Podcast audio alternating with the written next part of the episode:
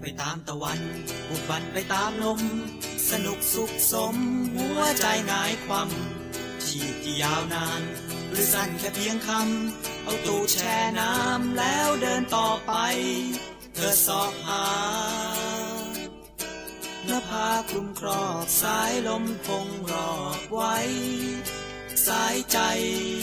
ไหลลูสู่สวรรค์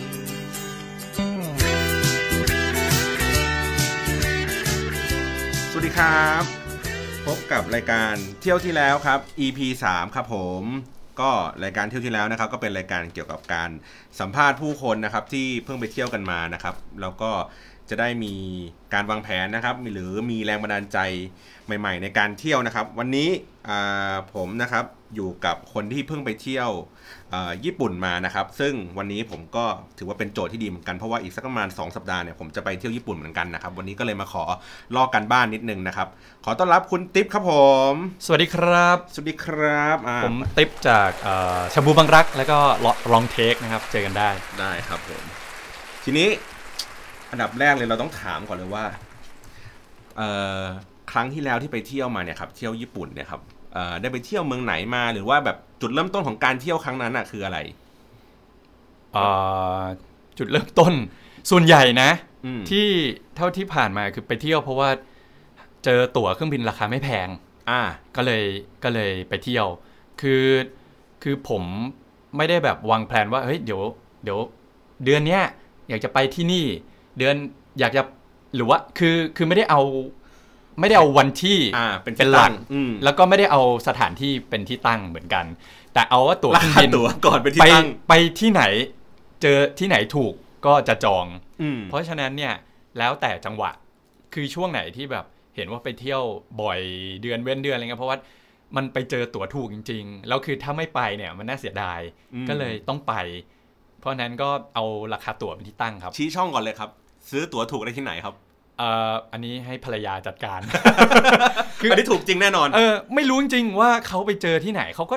สไลด์หน้าจอไปเรื่อย เออ ดูนู่นดูนี่ไม่รู้เหมือนกันว่ายังไงแต่ปรากฏว่า เออเขาบอกว่าเออเนี่ย ไปเจอที่นี่เนี่ยราคาเท่าเนี้ยไปไหม ม เฮ้ยมันยังแพงไปนะ แบบเออเอาไว้ก่อนละกันหรืออะไรแต่อย่างเนี้ยญี่ปุ่นเนี่ยเฮ้ยเนี่ยเจอราคาเท่านั้นเท่านี้แบบไปไหมอะไรเงี้ยเออเฮ้ยไม่แพงเว้ยไปสิ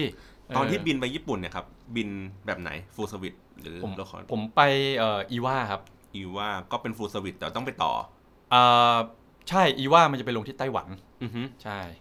ราคาตั๋วเท่าไหร่ครับ เอ่ออันนี้เป็นแบบ business class อ่าฮะ แต่ว่าถ้าได้ราคามาถ้าจำไม่ผิดน่าจะสามพันเจ็ด ไม่แพงนะ ใช่ไม่แพง ไม่แพงนะ เพราะ สา ว่า มหมื่นเจ็ด เพราะว่าแค่ธรรมดาอีโคธรรมดาก็ประมาณเอ่อถ้าเป็นฟูลเซอร์วิสผมว่าหมื่นห้าอัพ อ่ะบวก เดี๋ย ห้าว นี้ บวก เดี๋ยวนี้ประมาณหมื่นห้าบวก ขนาด ใช่ โลคอสบางทีก็หมื่นหมื่นกลางแล้ว ถ้าเกิดแบบช่วงเทศกาลนี่แบบคนเยอะ แต่ว่าถ้าเกิดถ้าเกิดเจอราคาฟูลเซอร์วิสราคาไม่แพงผมเคยเจอต่ำกว่าหมื่น เออเออ หกพันยังเคยเจอ โอ้ เจ็ดแปดพันก็เคยเจอ เพราะนั้นคือถ้าเกิดเจอราคาดีอ่ะมีโอกาสก็ก็ไปเหอะญี่ปุ่นอ่ะ แล้วทีเนี้ย เออ ตั๋วตั๋วของญี่ปุ่นมันมีเป็นแบบเหมือนช่วงเทศกาลบอกว่าช่วงช่วงเวลาเดือนเนี้ยมันจะถูกหน่อย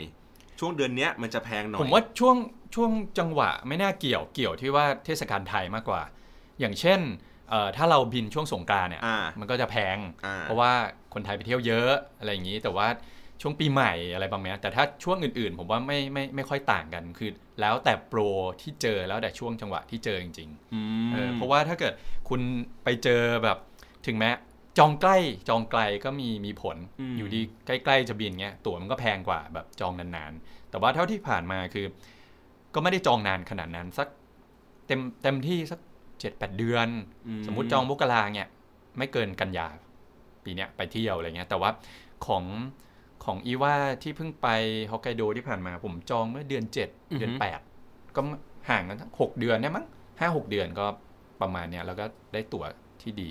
อืม ครับ เพราะว่าอย่างผมสมมติผมไปพวกสิงคโปร์อย่างเงี้ยบ่อย มันจะมีเหมือนเป็นช่วงช่วงเดือนนะว่าประมาณสัก ถ้าผมจำไม่ผิดกันยาตุลาอย่างเงี้ยมันจะถูกกว่า ถูก ของ กว่า สิงคโปร์ใช่ไหม ใช่หมายถึงว่าในในช่วงเวลานั้นมันจะเป็นช่วงเวลาที่ถูกผมไม่แน่ใจว่าเพราะอะไรเหมือนเขาอาจจะเป็นช่วง Low หน้า season ฝ ของเขา อ่ อะ หน้าฝนอะไรอย่างเงี้ย น่าจะช่วงโลของเขาแหละ ช่วง เพ โล ราะว่า ของเขา เพราะว่าจริง ๆ บอกได้เลยว่าญี่ปุ่นอะเที่ยวได้ทุกเดือน เออ ไปไปเดือนไหนมันก็จะมีไฮไลท์ของแต่ละเดือนอย่างเนี้ยช่วงต้นปีปลายอ่ะตั้งแต่เอ่อธันวามกรากุมภาก็ได้ ถ้าเกิดคุณไปแบบเหนือเหนือๆหน่อย คุณก็จะได้เจอแบบหิมะ อืม ใหญ่อย่างช่วงที่ผมไปอะไรเงี้ยหรือว่าช่วงถัดออกมาหิมะเริ่มละลายเอ่อเมษาเงี้ย ซากุระ มันก็คือเป็นช่วงซากุระ อืม หรือแบบช่วงกลางปีอย่างเงี้ยมันก็จะเป็นหน้าร้อนของเขา อืม คุณก็แบบไปเที่ยวได้ โดยที่ไม่ต้องแบบไปเบียดเสียดแย่งชิงอะไรกับใคร เพราะว่าเอ่อปีที่แล้วผมไปเดือน 5 กับเดือน 7 ก็ถือว่ากลางปี อืม ก็แบบแฮปปี้ดีอากาศแบบโอเค ไม่ได้แย่มากอะไร อืม เงี้ยแล้วช่วงปลายปีหน่อยเดือน 9 เดือน 10 มันก็จะเป็นช่วงที่เริ่มใบไม้เปลี่ยนสีแล้ว อืม autumn in your heart อะไรอย่าง เงี้ย มันก็จะเป็นแบบเขาเรียกว่าอะไรอ่ะ ไปดูเอ่อใบไม้ อ่า สีแดง สีแดง สีส้ม สีอะไร ใช่ ก็ว่าไป แล้วก็จะวกกลับมาปลายปีอีกแหละ โอ นะ เค ครับ ทีนี้ตอนที่ไปเที่ยวเนี่ยครับครั้งล่าสุดเนี่ยไปเที่ยวเมืองไหนนะครับ เอ่อที่ไปนะครับ นับไต้หวันด้วยปะ เออไต้หวันได้ไปเที่ยวป่ะหรือว่าแค่เปลี่ยนเครื่องเฉย ไต้หวัน ไต้หวันคือเอ่อบินไปไปนอนไต้หวันคืนหนึ่ง ๆอืม แล้วก็เหมือนกับ คือคือต้องบอกอย่างนี้ก่อนปกติเนี่ย ไปเที่ยวคือผมจะแบบไปเที่ยวกับภรรยาสองคนอะไรเงี้ย ครับ หรือกับเพื่อนบ้าง แต่ว่าอันนี้คือเออพาคุณพ่อคุณแม่ผมแล้วก็พ่อตาแม่ยายไปเที่ยว อ๋อนี่คือทริปนี้ที่ไป ใช่ก็คือ รับ เป็น 6 คนเพราะฉะนั้นเนี่ยก็เหมือนกับเราก็พาผู้ใหญ่ไปเที่ยว เพราะว่าอันเนี้ยเคยไปแล้ว คราวนี้ก็เลยเขาอยากจะไปทำอะไรไปอะไรที่ไหนยังไงก็คือ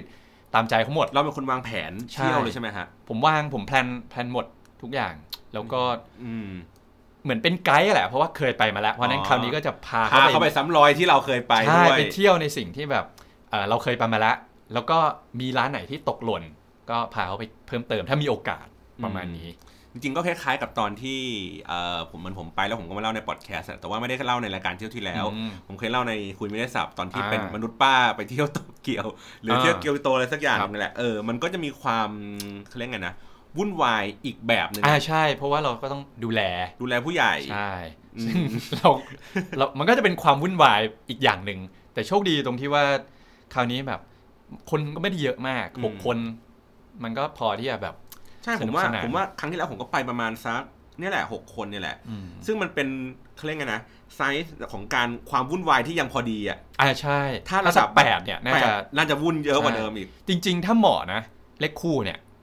ดีหกคนเนี่ย มันก็ลงเลขคู่ อ่า พอ ล ดี งห้องพอดี ใช่ หรือว่าถ้าให้ดีอ่ะจริง ๆ 4 คนดีที่สุด อืม เพราะเวลาคุณไปหาร้านอาหารนะ โต๊ะ 4 คนมันหาง่ายกว่าโต๊ะ 6 คน อ่าใช่ เพราะว่า 6 คนเนี่ย คืออาจจะต้อง 2 โต๊ะ แต่ 4 คนหรือ 2 คนอ่ะ มันจะแบบโต๊ะดึงอะไรเงี้ยมันจะง่ายกว่า แต่เท่าที่ผ่านมาที่ไปก็ไม่มีปัญหาอะไร อืม ครับ ก็ อันนี้คือไปเมือง เอ่อเริ่มจากถ้าไต้หวันเนี่ยคือมันชื่อเตาหยวนเถาหยวนอะไรของมันเนี่ยแหละ นี่คื เป็ อน ชื่อสนามบินมาหรือว่าอะไร ชื่อสนามบินแล้วก็เป็นเมือง อ๋อ ด้วย เออประมาณนั้นแล้วก็ ถามว่าได้เที่ยวไหมก็นั่งแท็กซี่เข้าไปในเมือง ไปกินคงกินข้าวอะไรเงี้ยนิดๆหน่อยๆแล้วก็เอ่อไปซัปโปโรนะครับ ไปลงซัปเอ่อสนามบินมันชื่อนิวชิโตเซ นิวชิ เพราะฉะนั้นเมืองก็คือชิโตเซแล้วก็มีซัปโปโร ก็คือถ้าถ้าเห็นภาพก็คือมันก็คนละเมืองกันเหมือนอารมณ์เหมือนสุวรรณภูมิไปลงที่สมุทรปราการ อ่าใช่ อ๋อ แล้วก็เข้ามากรุงเทพอะไรประมาณนี้ เพราะว่า อืม ส่วนใหญ่สนามบินมันก็ไกลกันอยู่ละ แล้วก็มีซัปโปโร มีโอตารุ มีฮาโกดาเตะนะครับ แล้วก็เป็นเอ่อเขาเรียกว่าอะไรอ่ะคิโรโรอะครับอ่า ทีนี้ ประมาณนั้น อ่าเขาเรียกไงนะฮอกไกโดมันก็คือเกาะที่อยู่บนเหนือสุด เกาะฮอกไกโดใช่ ที่เจชนาทิพย์เนี่ยไปเล่นให้กับทีมซัปโปโร อ๋อแล้วเพิ่งวันนี้เพิ่ง เพิ่ ช ง น ยิงประตู โอ้ ได้ โห อ่า โคตรเท่เลยนี่ผมแบบจริงๆนะเหมือนแบบพยายามในหาช่วงเวลานั้นนะว่าเฮ้ยมันมีแข่งหรือเปล่าในบ้าน อ๋อใช่โอกาสเจอมันก็ดีนะ เออ แต่ประเด็นคือ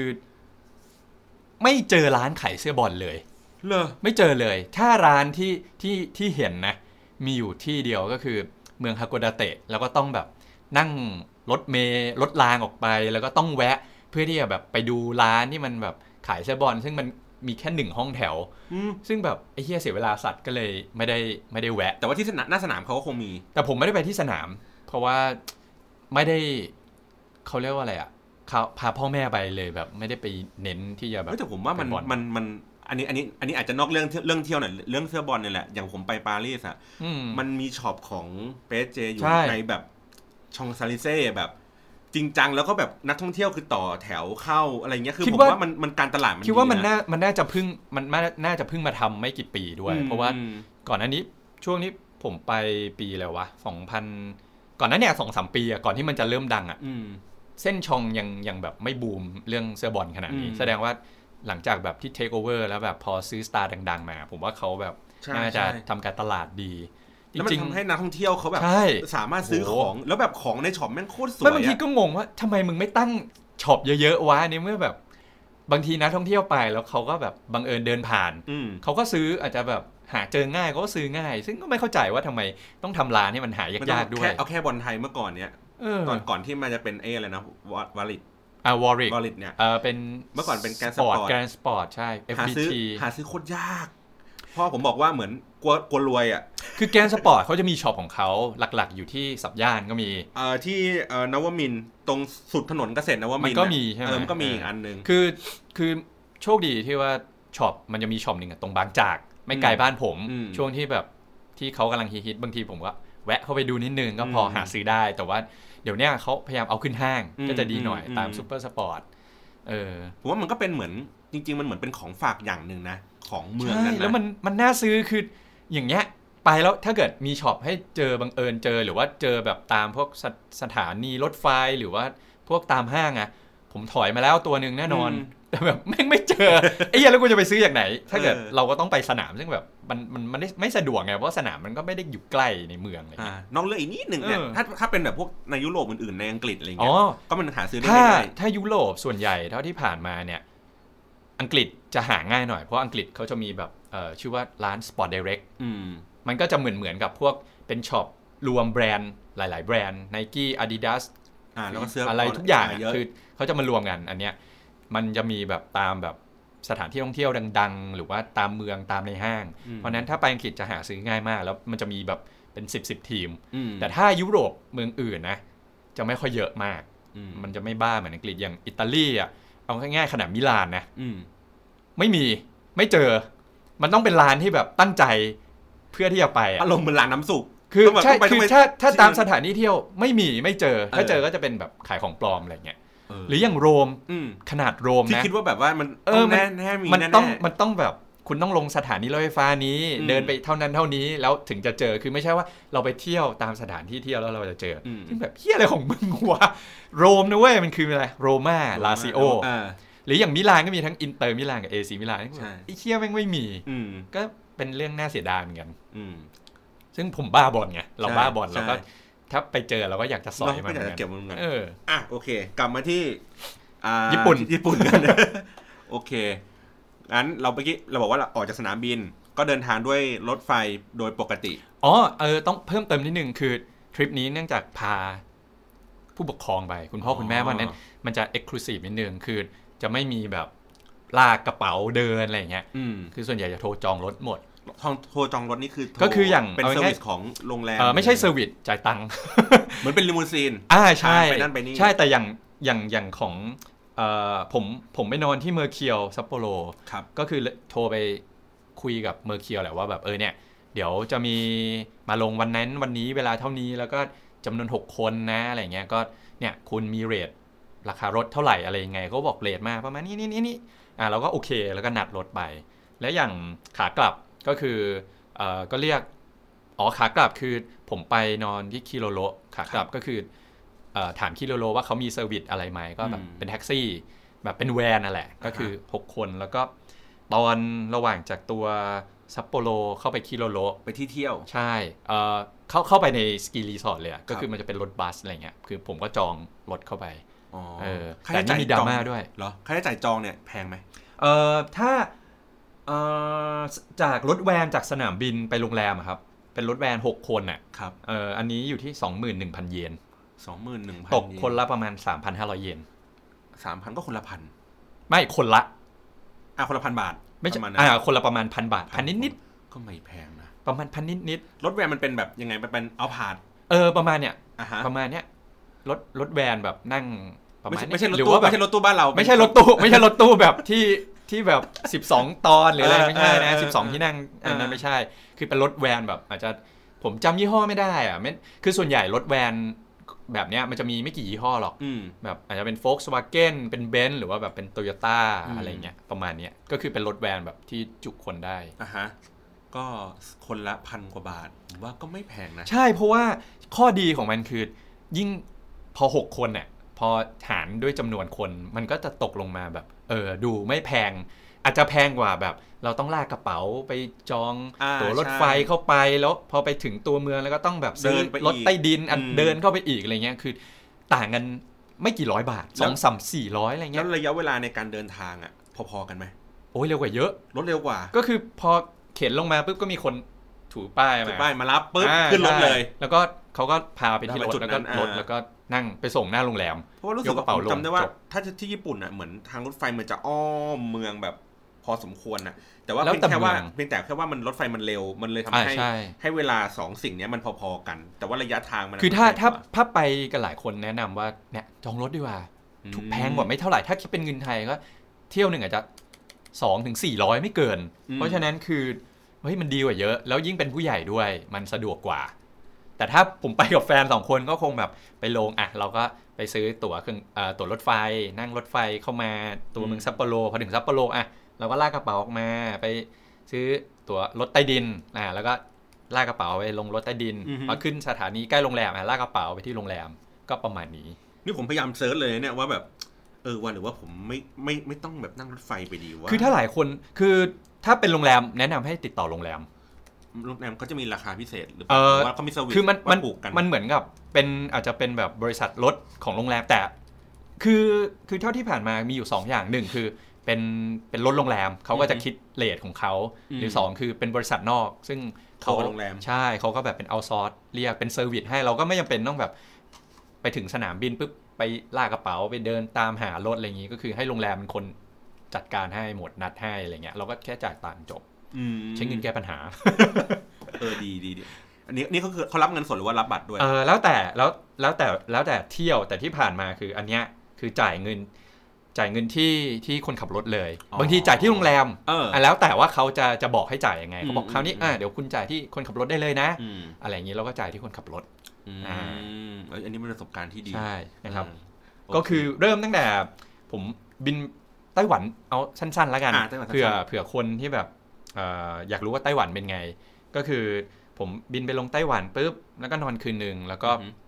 ระหว่างนั้นก็นั่งแท็กซี่เข้าไปในเมืองแบบ ไปเดินห้างไปหาอะไรของกินนิดๆหน่อยๆอะไรเงี้ยเสร็จแล้วก็กลับมาแล้วก็ตอนเช้าก็บินจากไต้หวันเนี่ยไปลงชิโทเซะซึ่งไต้หวันเนี่ยก็ไม่ค่อยมีอะไร อืม เพราะว่าผมไม่ได้แบบ ไม่ได้ใช้เวลากับมันนานด้วยแหละ อ่าใช่ก็คือไปแล้วก็อ่ะหาข้าวเย็นกินอะไรอย่างเงี้ย แต่ว่าไต้หวันเขาเจริญมากเขาแบบมีรถใต้ดินอะไรที่แบบ น่าจะแบบครอบคลุมแล้วก็หลายสายแล้วก็มันจะมีอ่ะร้าร้านอาหารที่แบบดีๆ อันนี้ตามที่แบบเท่าที่รู้มานะ แล้วก็มีร้านอาหารญี่ปุ่นเหมือนกันที่แบบราคาน่าจะแบบอร่อยอะไรเงี้ยแต่คือมันมันเที่ยวเที่ยวกับออริจินอลที่ญี่ปุ่นไม่ได้แต่ว่าไต้หวันก็ถือเป็นช้อยส์หนึ่งที่แบบ สถานที่เที่ยวน่าสนใจอาหารการกินดี แต่ผมไม่คิดจะไป เพราะว่าถ้าถ้าเราจะไปอย่างเงี้ยเฮ้ยไปญี่ปุ่นดีกว่า ก็เพิ่มอีกนิดเดียวก็ไปก็ ใช่ ถึงแล้ว ใช่ใช่ใช่เพราะฉะนั้น เออ ก็เลยแบเอบอ เหมือนกับเฮ้ยคือถ้าแบบอีกนิดนึงอ่ะ เราสู้แบบไปญี่ปุ่นดีกว่า นั่นแสดงว่า เพระเดี๋ย ญี่ปุ่ ที่ น ไต้หวันเองมันก็คืออารมณ์ในความเป็นเมืองเมือง มึงออกจีนจีนๆด้วยซ้ำไป เป็นเป็นจีนที่ จีจีนที่แบบดี รีโนเวทแล้ว จีนจีนที่มีมีอะไรดีๆ มีมารยาทมี อ่า อะไรที่มันแบบไม่น่ารำคาญเหมือนเรียวจีนอะไรเงี้ยนะครับ อืมโอ เอ เค อก็จะแบบแบบเป็นแบบจีนผู้ดีอะแหละเอาง่ายๆไต้หวัน อื น่ะ มแต่ก็ไม่ใช่เป็นแบบฮ่องกง ฮ่องกงจะด้วยตัวที่ประเทศเขาเล็กเป็นเกาะคนเยอะ เพราะฉะนั้นตึกก็จะเล็กๆ ถนนเล็ก อืม ๆ แบบอะไรเงี้ยร้านกินข้าวเล็กๆโรงแรมเล็กๆเพราะฉะนั้นคือไม่ใช่สไตล์ผมอะคือผมผมไปคือไปหาที่กินไปอะไรเงี้ยก็แบบก็มันก็คืออร่อยแบบอาหารจีนแต่ว่าบ้านเราก็มี แสดงว่าเบอร์อย่างเงี้ยก็คือ ถ้าแบบอยากจะให้แบบแกลนขึ้นมาอีกนิดนึงไปไต้หวันก็อาจจะดีกว่า ผมว่ามันคนละฟีลกันไต้หวันมันจะไม่วุ่นวายเหมือนฮ่องกงอะ อืม คือไต้หวันมันจะเมืองมันจะใหญ่หน่อย มันจะแบบเหมือนฮ่องกงแล้วแบบขยายสเกล ขยาย ไป อ่า แล้วก็มันจะไม่ดูแบบชงเชงวุ่นวายคือ คือฮ่องกงอ่ะคือคือเอาง่ายๆในคือผมไม่ได้เขาเรียกว่าอะไรอะเป็นเป็นเป็นความชอบส่วนตัวแล้วกันคืออ ม ถ้าในในเอเชียที่ดีที่สุดสำหรับผมคือญี่ปุ่น อืม แล้วผมแอนตี้เกาหลี เพราะฉะนั้น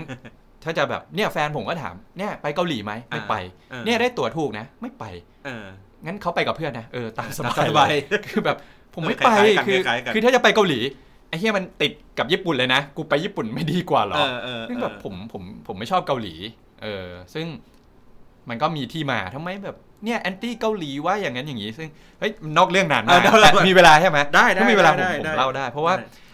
เกาหลีมันเป็นประเทศเป็นชาติที่แบบขี้โกง เออ เอาง่ายๆอย่าง ถ้า คุณ ถ้าดูกีฬาเราจะรู้เลยแหละ ใช่คุณคุณดูอย่างฟุตบอลโลกก็ได้ อืม 2006 อ่ะ อืม ที่จัดร่วมกับญี่ปุ่น โกงจนมึงได้ที่สี่ อ่ะ ไอ้เฮียโกงจนแบบสเปนเงี้ยอิตาลีเงี้ย อ่าไปหมด ต อ่ะ กรอบอ่ะ เออ ซึ่งแบบไอ้เฮียมึงโกงแบบได้ขนาดเนี้ย อืม คือเออ มัน มันเป็นประเทศขี้โกงจริง แล้วก็เป็นไปได้ที่ชอบโมเม อืม โมเมว่าแบบ นี่ของกูนี่ของกู ใช่เนี่ย ประเทศกูคิดเป็นประเทศแรก อืม อย่างเช่นมวยไทยเนี่ย ไอสัตว์แม่งก็บอกว่า เข้มอีก เกา เหรอ เกาหลีเป็นคนคิดพ้องตายซูโม่เงี้ย เกาหลีเป็นคนคิด เออ ไอ้เหี้ย เออ ซึ่งแบบผมก็เลยรู้สึกมึงแม่งแบบขี้ตู่สัสสัแล้วก็อีกอย่างหนึ่งคือประเทศเขาเขาเหยียด ด้วยความที่เขาเป็นประเทศที่ ชาตินิยมด้วยแหละ ชาตินิยมสัสสั อืม ชั้นนิยมสูงมาก เพราะฉะนั้นเวลาเขาแบบเจอประเทศอื่นอ่ะเขาก็จะเหยียด ไม่ต้องแปลกใจเลยว่า คนไทยไปกรีดดาราเกาหลี ศิลปินเกาหลีเนี่ย อืมอืมอืม ในใจเขาเขาเขาไม่โอเคกับเราหรอก อืม อืมแต่ที่เขาต้องทำเพราะอะไรแหล่งเงินแหล่งทองทั้งนั้น คืออ ม คือเราแบบบ้าศิลปินเกาหลี เพราะฉะนั้นมันเป็นแบบที่ที่เขาจะสามารถแบบมาเล่นคอนเสิร์ตได้มาขายของได้มาอะไรเงี้ย แต่ลึกๆ คือเขาเขาเหยียดอะ อืม ขนาดแบบสังคมเขาอะญี่ปุ่นเนี้ยผู้ชายจะแบบมีความมีอำนาจสูงกว่าผู้หญิง อ่าใช่ ในบริบทสังคมเขา อืม เกาหลีแม่งหนักกว่านั้นอีก ตบตีผู้หญิง อ่า แบบมึงไม่ให้เกียรติกุลสตรีเลยอะ ซึ่งแบบมันเป็นสิ่งที่ผมผมไม่โอเคไงผมรู้สึกว่าเออแบบเกาหลีแบบกูเกลียดกูไม่ไปอะไรเงี้ย แต่มีข้อดีเยอะมาก ๆ คือเราเราก็เราเกลียดนะ แต่แบบ อืมอืม อะไรดีเราก็ชื่นชมอย่างเช่นหนัง หนังเกาหลีทำมาแบบ เทียบเทียบบอกได้เลยว่าเทียบเทียบขั้นได้กับฮอลลีวูด อืม ชั้นเดียวกับฮอลลีวูดเลย โป นะ รดักชันเดียวกันเด้ หนังเขาทำดีมาก อืม บทเบิดการแสดงทุกอย่างแบบเฮ้ยหนังเกาหลีแบบยอมรับจริงๆว่าดีจริงๆซีรีส์ผมไม่ได้ดู แต่ถ้าแบบเทียบกับละครไทยงี่เง่างี่เง่าที่แบบตบกันแย่งผู้ชาย อืม ส้นตีนซึ่งแบบมันก็มอมเมาเยาวชนว่า เฮ้ยแต่ผมว่า อย่างเงี้ย ถ้าถ้าละครไทยเนี่ยในละแวกเอเออาเซียนเราเนี่ยดีสุดแล้วนะโปรดักชันดีสุด เพราะว่าผมเคยดูโปรดักชันแบบระดับมาเล อ๋อ อะไรเงี้ยแล้วแบบโอ้โหไม่ คือละครไทย ม่หว โปรดักชัน เออ ดี เออ แต่บทแบบ ผมว่ามันมันแย่ตรงที่ว่าตบตีกัน ด่ากัน อืม เขม่นกัน อืม แล้วก็ทะเลาะกันแล้วก็แย่งผู้ชายกันนี่คืออ ม นี่คือแบบสิ่งที่แบบเยาวชนเราซึมซับมาเติบโตมากับสิ่งแบบเนี้ย อืม แล้วก็ทุกอย่างก็เป็นคุณชายลูกเศรษฐีรวยเป็นพันล้าน มึงไม่ต้องทำมาหากินอะไร แล้วก็มา อืม อ้อรอผู้หญิงอะไรเงี้ย มม แต่คือเกาหลีไม่ใช่ไงไม่ซีรีส์แบบฝรั่งก็ไม่ใช่ทุกคนก็แบบเป็นคนทำงานทำมาหากินธรรมดา เป็นแบบพ่อค้าแม่ค้าเป็นแบบมีอาชีพอะ อืม ที่แบบคุณต้องทำมาหากินอะ ถึงจะมีตังค์ถึงจะมีวันนี้ เออ ถึงจะมีบท คื บาท คุณ อะไร คุณ นี้ เป็นคนธรรมดาธรรมดา อ่า แล้วมันคือชีวิตดราม่าของคนธรรมดา แต่ไม่ใช่ว่าเมืองไทยคือคุณเป็นคุณชายเป็นคุณหญิง แล้วแบบอยู่ในสังคมไฮโซ ซึ่งไอ้เหี้ยในในประเทศมันมีกี่คนที่แบบ เป็นอย่างนั้นได้ เป็นอย่างนั้นมีกี่เปอร์เซ็นต์วะมีกี่คนนะซึ่งมันจับต้องไม่ได้ไง อืม แต่เกาหลีคือมันคือแบบเรียลอย่างซีรีส์ฝรั่งเนี้ยทุกคนก็แบบทำงานอะ่ะ อืม เป็นพนักงานบริษัทนู่นนี่คือทุกอย่างมันดูเรียลไปหมดอะ่ะมันไม่ใช่ว่าแบบตบตีกันอะ่ะ ซึ่งอันนี้แบบผมว่ามันก็มันก็ทำให้แบบเยาวชนซึมซับอะไรแบบนี้ออกมา แต่ ซึ่ง แต่จริงๆตอนตอนที่ผมไปเกาหลีอ่ะผมโดดกรุ๊ปทัวร์ไว้คือเหมือน ผมคือผมจำไม่ได้ว่าเขาพาไปที่ไหนแต่อารมณ์เหมือนประมาณแพลตตินัม อ่า บ้านเราอ่ะ อ่า แล้วฝั่งตรงข้ามมันคืออาร์ตแกลเลอรี่ที่ใหญ่ โอ้ มากสีทองแบบ เออ ละเป็นโดมใหญ่ ๆ เลย ชุบโกกิใช่ไหม เอ สี อ ทง ผมเอ อ เป็นแกลเลอรี่ชุบแป้งทอด เอ อแป้งโกกิด้วย แป้งโกกิแล้วผสม นับสนุนได้นะครับแป้งโกกิ เรื่องเที่ยวเกี่ยวกันด้วยเลยนะเนี่ย เออ เนี่ยแล้วผมมันเหมือนแบบไม่มีใครสนใจคือเหมือนแบบนั่นแต่นั้นมันเป็นแพลตตินัมอ่ะทุกคน เขาก็ เห ไป มืนแบบ ช้อปปิ้ง เขาก็ไปช้อปปิ้งแต่ผมแบบไม่รู้จะซื้ออะไรอะไรเงี้ยผมก็เดินเดินไปอีกฝั่งหนึ่ง แล้วก็มันเป็นเหมือนห้องสมุดด้วยเป็นอาร์ตแกลเลอรี่ด้วยขนาดใหญ่ ใหญ่ระดับที่แบบคนแม่งเดินเดินลงมาข้างล่างอะ่ะตัวแม่งเท่ามดน่ะคือมัน โอ้ ใหญ่มากอะ่ะเออแล้วผมแบบเฮ้ยชอบคือชอบเซนส์ของของของคนเกาหลี คือจริงๆคนเกาหลีไม่ได้มีเซนส์อะไรมาก แต่ว่าเขาเหมือนพยายามปลูกฝังพยายามเพาะบ่ม เพื่อให้บรรยากาศอบอวลไปด้วยของงานดีไซน์สไตล์ยุโรป อืม เออเพราะฉะนั้นเนี่ยในในเรื่องของการเดคอเรทสถานที่แม้กระทั่งสถานที่เขาเขาก็แบบ เหมือนเราอ่านในแมกกาซีน เหมือนเขาตั้งใจทำอะ ใช่เขาตั้งใจทำมาก เออ แล้วเหมือนแบบคัดหนังสือมาจัดทุกทุกสิ่งทุกอย่างมาแม้กระทั่งมันมีเหมือนเป็นงานเล็กๆข้าข้างในเหมือนอารมณ์เหมือนตลาดนัดงานทำมืออะแล้วก็เป็นงาน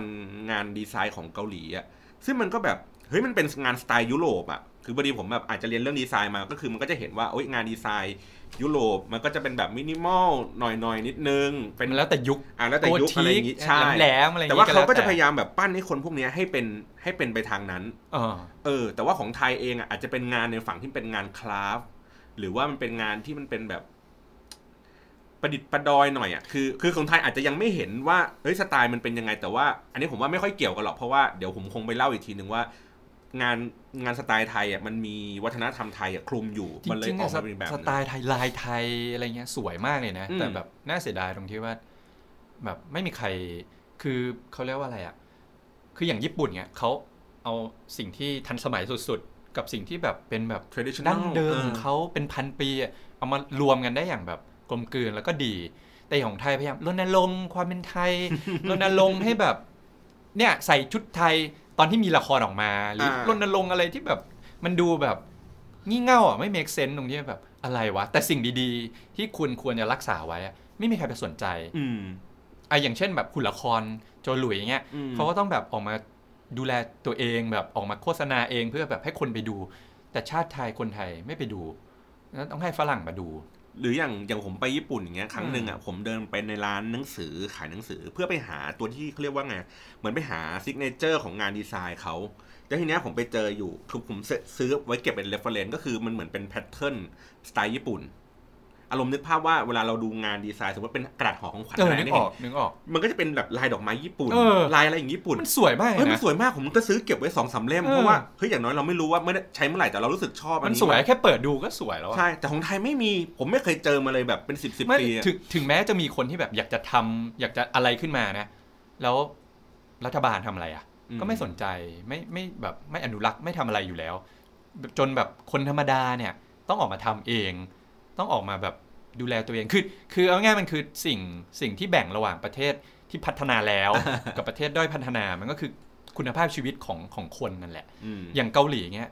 บอกได้เลยว่าเขาคือประเทศที่พัฒนาแล้วนะ อืม ไต้หวันก็พัฒนาแล้ว อืม สิงคโปร์นี่โคตรพัฒนา เขา เล พั ย ฒนาเลย ซึ่งแบบแล้วแล้วเราอะแล้วเราทำอะไรได้อะเราก็ทำอะไรไม่ได้ คือเฮ้ยไม่ได้เว้ยเราเป็นคนรุ่นใหม่เราก็ต้องแบบทำอย่างงู้นอย่างนี้แต่คือคือทำอะไรได้วะขนาดแบบประชาชนเป็นล้านล้านๆคนมีหลักฐานชัดเจน ยังทำเฮียอะไรไม่ได้เลย ใช่ไหมเออเราก็อย่าไปพูดถึงแล้วกัน เอออย่าพูดถึงเรื่องการ เออ นำประเทศอื่น ใช่นะครับ เพราะว่า โอเค พูดถึงไปแล้วในชาบูบังรัก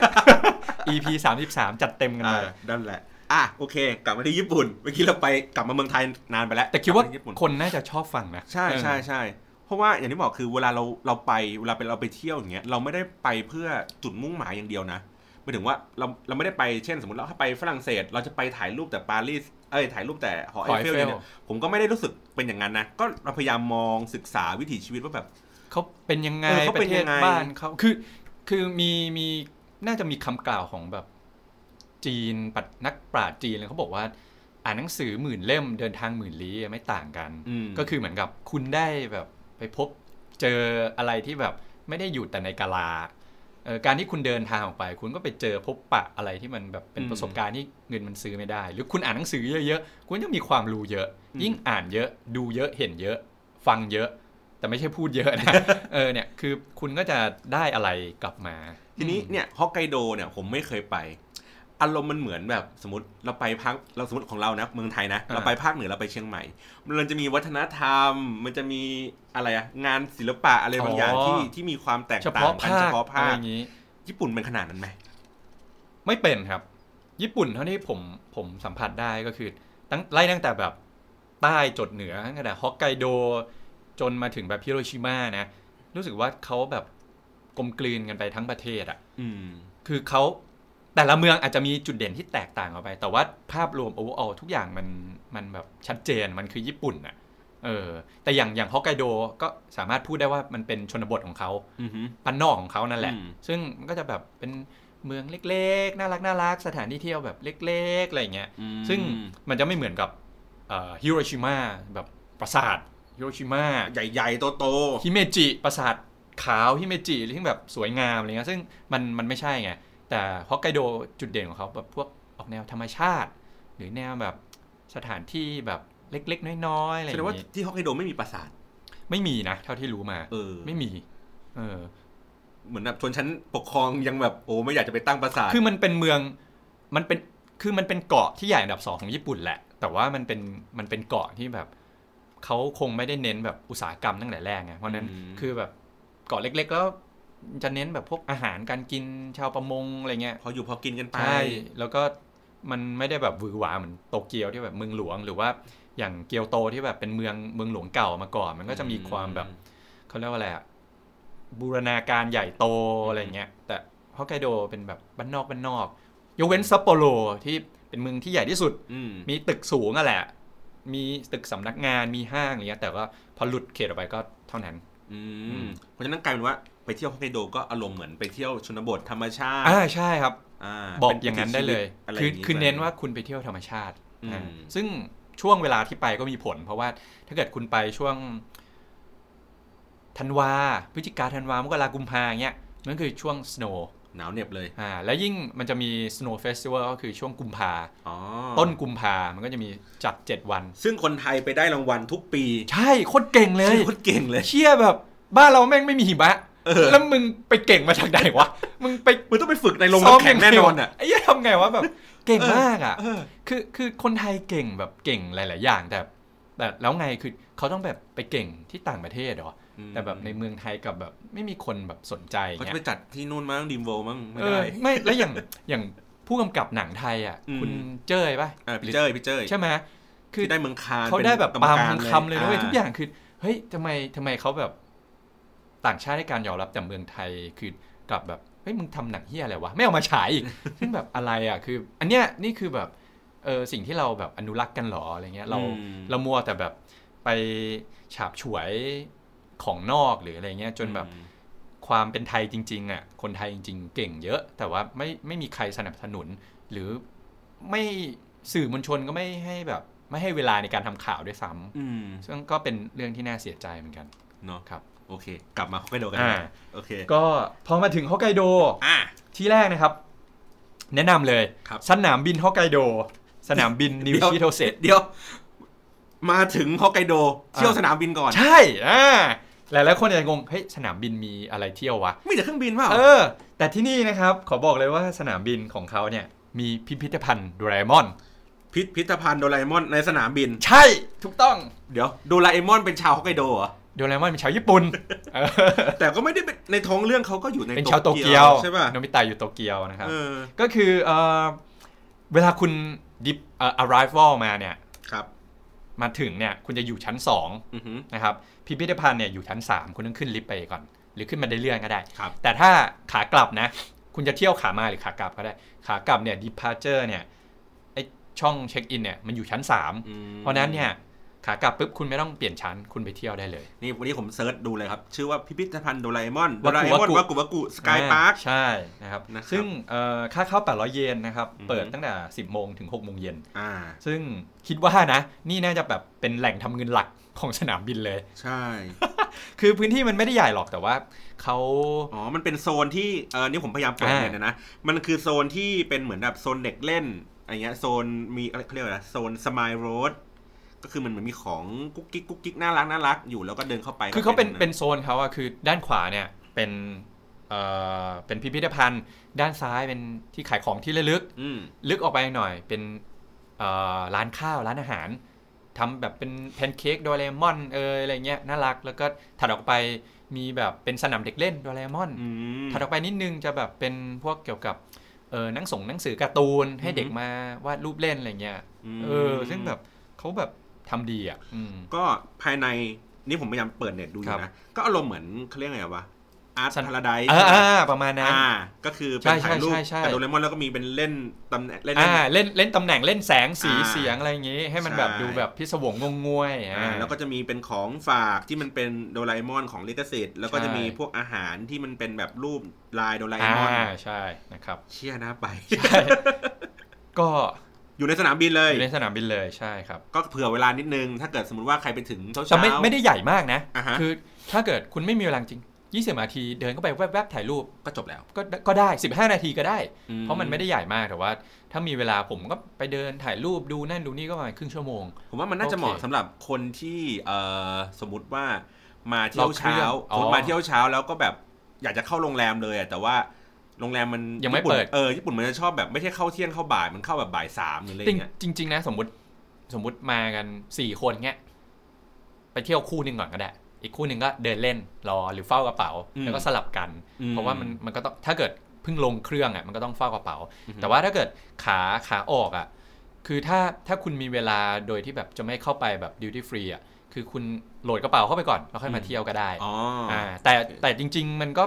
มันก็ไม่โอเคหรอกเพราะว่าคุณอาจจะเร่งเร่งๆรีบๆ แล้วก็ต้องเข้าไปต่อคิวเช็คอินนู่น ว่า นี่ คนไทยอาจจะต้องแบบอยากช้อปปิ้งมากกว่าอยากไปดู อ่า แค่โด ส่วนใหญ่ เรม เออ ฉยๆ ส่วนใหญ่เขาก็น่าจะแบบเข้าไปดิวฟรีแต่ว่าเพราะนั้นคืออย่างเงี้ยครับ คืออาจจะมาถึงสนามบินก่อนกลับเผื่อเวลาสักครึ่งชั่วโมงนิดนึงแบบมาเที่ยวก็ได้ ได้ครับ โอเค เสร็จปุ๊บเมื่อกี้ที่คุณติ๊บบอกก็คือนั่งลิมูซีน ฟื้อเข้าไปก็ราคามันสองหมื่น สองหมื่นหนึ่ง เยน จริงๆก็ไม่ใช่ลูมิซีหรอก เป็นรถแวนอะไร รถแวนนะครับ เอานั่งหกคนแล้วก็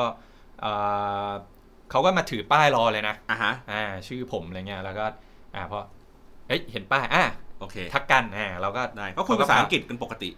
เออคนนี้พูดไม่ได้พูดได้น้อยมาก แต่ว่าคนที่มาจากบริษัทเดียวกันมาแล้วอีกกลุ่มกลุ่มหนึ่งอ่ะเขาคุยได้เขาก็เลยคุยให้ อ๋ออ อ่าบอกเออเนี่ยเนี่ยอย่างนี้งี้นะจะไปอะไร ซึ่ง เงี้ย จริงก็คงไม่มีอะไร จ มาก ริงๆไม่มีอะไรเพราะว่าเราปริ้นใบอันนี้มาอยู่แล้ว ก็เขาก็แค่พาไปส่งที่ถึง ใช่ ที่แค่นั้น เราก็บอกเราชื่อนี้อะไรเงี้ยแล้วก็ไป โอ นะ เค ครับ ปุ๊บพอเข้าไปถึงปุ๊บโรงแรม เก็บกระโปรงเก็บกระเป๋าอะไรเสร็จแล้ว ไปเที่ยวไหนต่อเลยหรือเปล่า เอ่อเครื่องลงมาถึง4ี่โมงเย็นเครื่องผมอะมาถึงบ่ายสาม ครับ แต่ว่าบ่ายสองแต่ว่าเครื่องพ่อแม่มาถึง4ี่โมง อืม ก็มีเวลาชิวๆสองชั่วโมง ระหว่างนั้นก็เนี่ยไปพิพิธภัณฑ์แล้วก็ไปซื้อแผ่นกันลื่น คือมันคือเป็นเป็นแผ่นกันลื่นที่ติดตรงปลายเท้า อ่ะฮะ เพราะว่ามันหิมะตกแล้วมันจะกันลื่นมันจะเป็นยางแผ่นยาง อ๋อ แล้วก็รัดกับรองเท้าไว้ เออ อ่า เออเออ มันจะทำจาก เออย าง ซึ่งห้ามพลาดนะ เพราะว่าอันตรายมากเพราะว่าถ้าเกิดคุณล้มไปขาแพลงเนี่ยเที่ยวไม่ได้เลยนะ หมดสนุกเลย ใช่เพราะฉะนั้น ราคารักษา อืม แล้วเผลอๆแบบอาจจะต้องแบบกระดูกหักอะไรเงี้ย ใช่ ซวยเลยนะ แล้วยิ่งเป็นผู้ใหญ่ด้วยเนาะ เออ เออต้องต้อง เพราะฉะนั้น วั ต้องซื้ออันนี้คือไปจัดมาห มันเรียกว่าอะไรนะ คู่ แผ่น แผ่นกันลื่นครับ แผ่นกันลื่นนี่ผม แต่ผมไม่รู้ว่าภาษาอังกฤษเขาเรียกว่าอะไรนะ อืม ในรองรองเท้าใช่ป่ะแผ่นกันลื่นรองเท้า ใช่ ภาษาเอ่อคนญี่ปุ่นอาจจะออกเสียงว่า แผ่นกัน ลื่น อะไรอย่างเงี้ย เออเออเออรูปร่างหน้าตาก็อย่างที่คุณติ๊บบอกแหละว่ามันเป็นเหมือนเป็น เป็นยางยาง เป็นยางยางๆเล็ก ๆ แปะไว้อยู่ตรงปลาย ปลายเท้าใช่ เออเออเอ นะครับ อ ไล่กับรองเท้าไว้ โอเคปุ๊บ หาซื้อได้ตามพวกรอสันเซเว่นอะไรเงี้ย อ๋อ มีขายเหมือนกัน อ๋ออ๋อ ตามพวกร้านขายยาเงี้ยมีขายวางในกระบะ เออจริง อ๋อเหรอ มีขายมีขาย นึกว่ามุกทีแรก เพราะอันนี้วันนี้ไปซื้อซื้อจากร้านขายยาที่สนามบิน อืม เออ อันนี้ไม่ได้กันลื่นข้างในรองเท้านะข้างนอกนะ ใช่ไม่ได้การลื่นไม่ได้ใส่ในรองเท้านะครับ อ่า ใส่ด้านนอก ด้าน ร น อ อง กนะ เท้า อ่ นะครับ โอเค อ่าแล้วก็รถก็ไปถึงไปส่งโรงแรมเช็คองเช็คอินแล้วก็ ครับ เอ่อช่วงนั้นน่าจะประมาณ5้าหกโมงละ มืดยังห้าหกโมง เขามืดประมาณ6กโมงเย็น อืม เริ่มเริ่มเริ่มใกล้ใกล้มืดแล้ว อืมอืม ตอนแต่ตอนไปถึงก็ก็แบบครึมครึมๆแล้ว ครับ นะครับแล้วก็พอเช็คอินเสร็จลงมาก็เริ่มมืดก็แต่เนี้ยเอ่อเมอร์เคียวซัปโปโรเนี่ยมันอยู่ใกล้รถใต้ดินชื่อสถานีว่าแบบหนึ่งนะ ชิอะไรวะเอ่อ เมอร์เคียว เดี๋ยว ส ผม นาม เซิร์ชไปก่อนระหว่าง ซูซูกิโนะอ่า สู้ ซูซูกิโนะ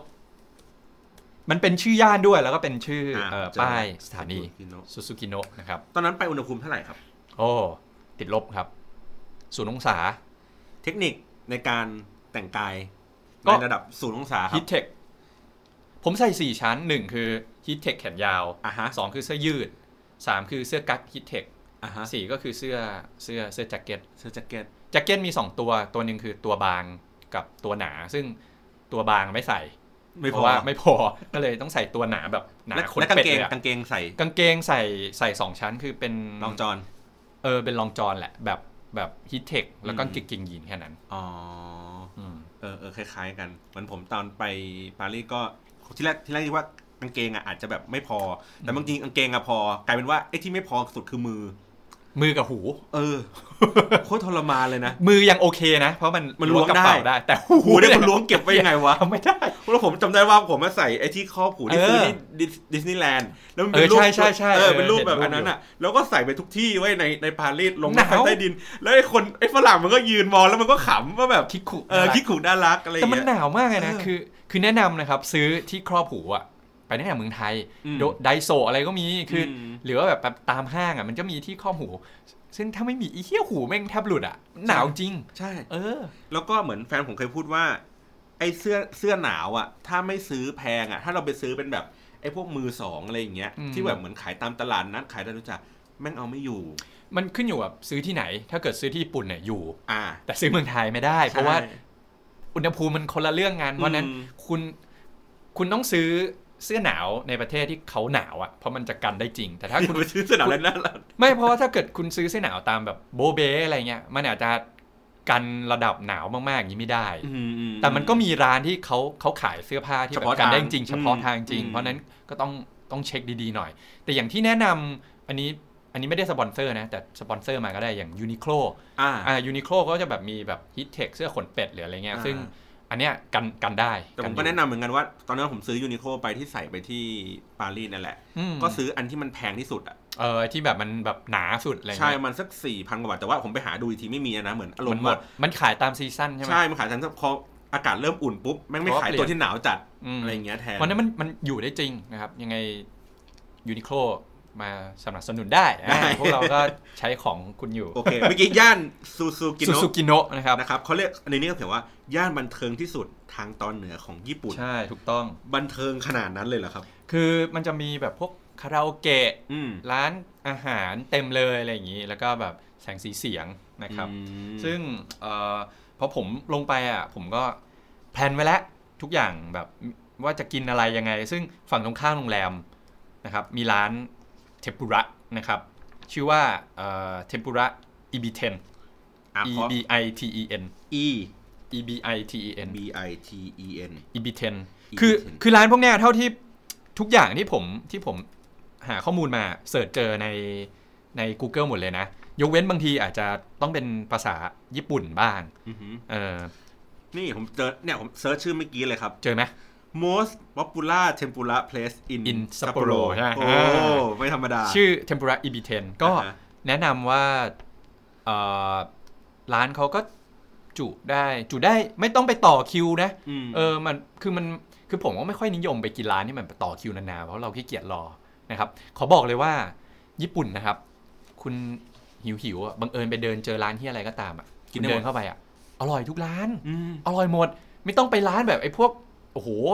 ไอ้ทีวีแชมเปี้ยนหรืออะไรอ่ะไม่จำเป็นคือไปร้านไหนก็ได้ อร่อยหมด ผม แล้ว แค่ อร่ แบ อย บ จริง เหมือนแบบเดินไประหว่างทางขึ้นวัดอย่างเงี้ยแล้วมันมีร้านขายไอ้ไอติมกดน่ะ โอ้ก็อร่อย ก็อร่อย เออ แบบโอ้ย แต่แต่แต่ที่ผ่านมานะ ตั้งแต่ไปญี่ปุ่นมาห้าห้าห้าครั้งมั้งเอออ ม ประมาณเนี้ยก็คือจะมีอยู่แค่ครั้งเดียวจริงๆที่ผิดหวังกับเรื่องของกินข้างทาง ครั้งเดียวจริง ๆ อันนั้นอยู่ในเกียวโต อืม เป็นเดินมาจาก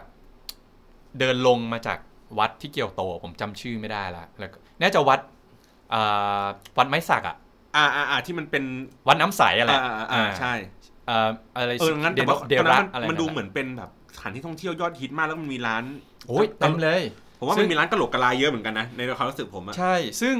เอ่อมันอย่างอย่างอย่างที่พี่บอลเจอแหละ คือมันจะเป็นแบบขายไอติมกด า ขายแบบพวกชูครีม อ่า แล้วก็แบบกดไอติมเข้าไปอะไรเงี้ย อืม ก็แบบ อืม เฮ้ยเห็นร้อยเยน อ่า เออ ลอง เฮ้ย ดู เหนื่อย อ่า ๆลองกินไหม อืม อะไรเงี้ย ก็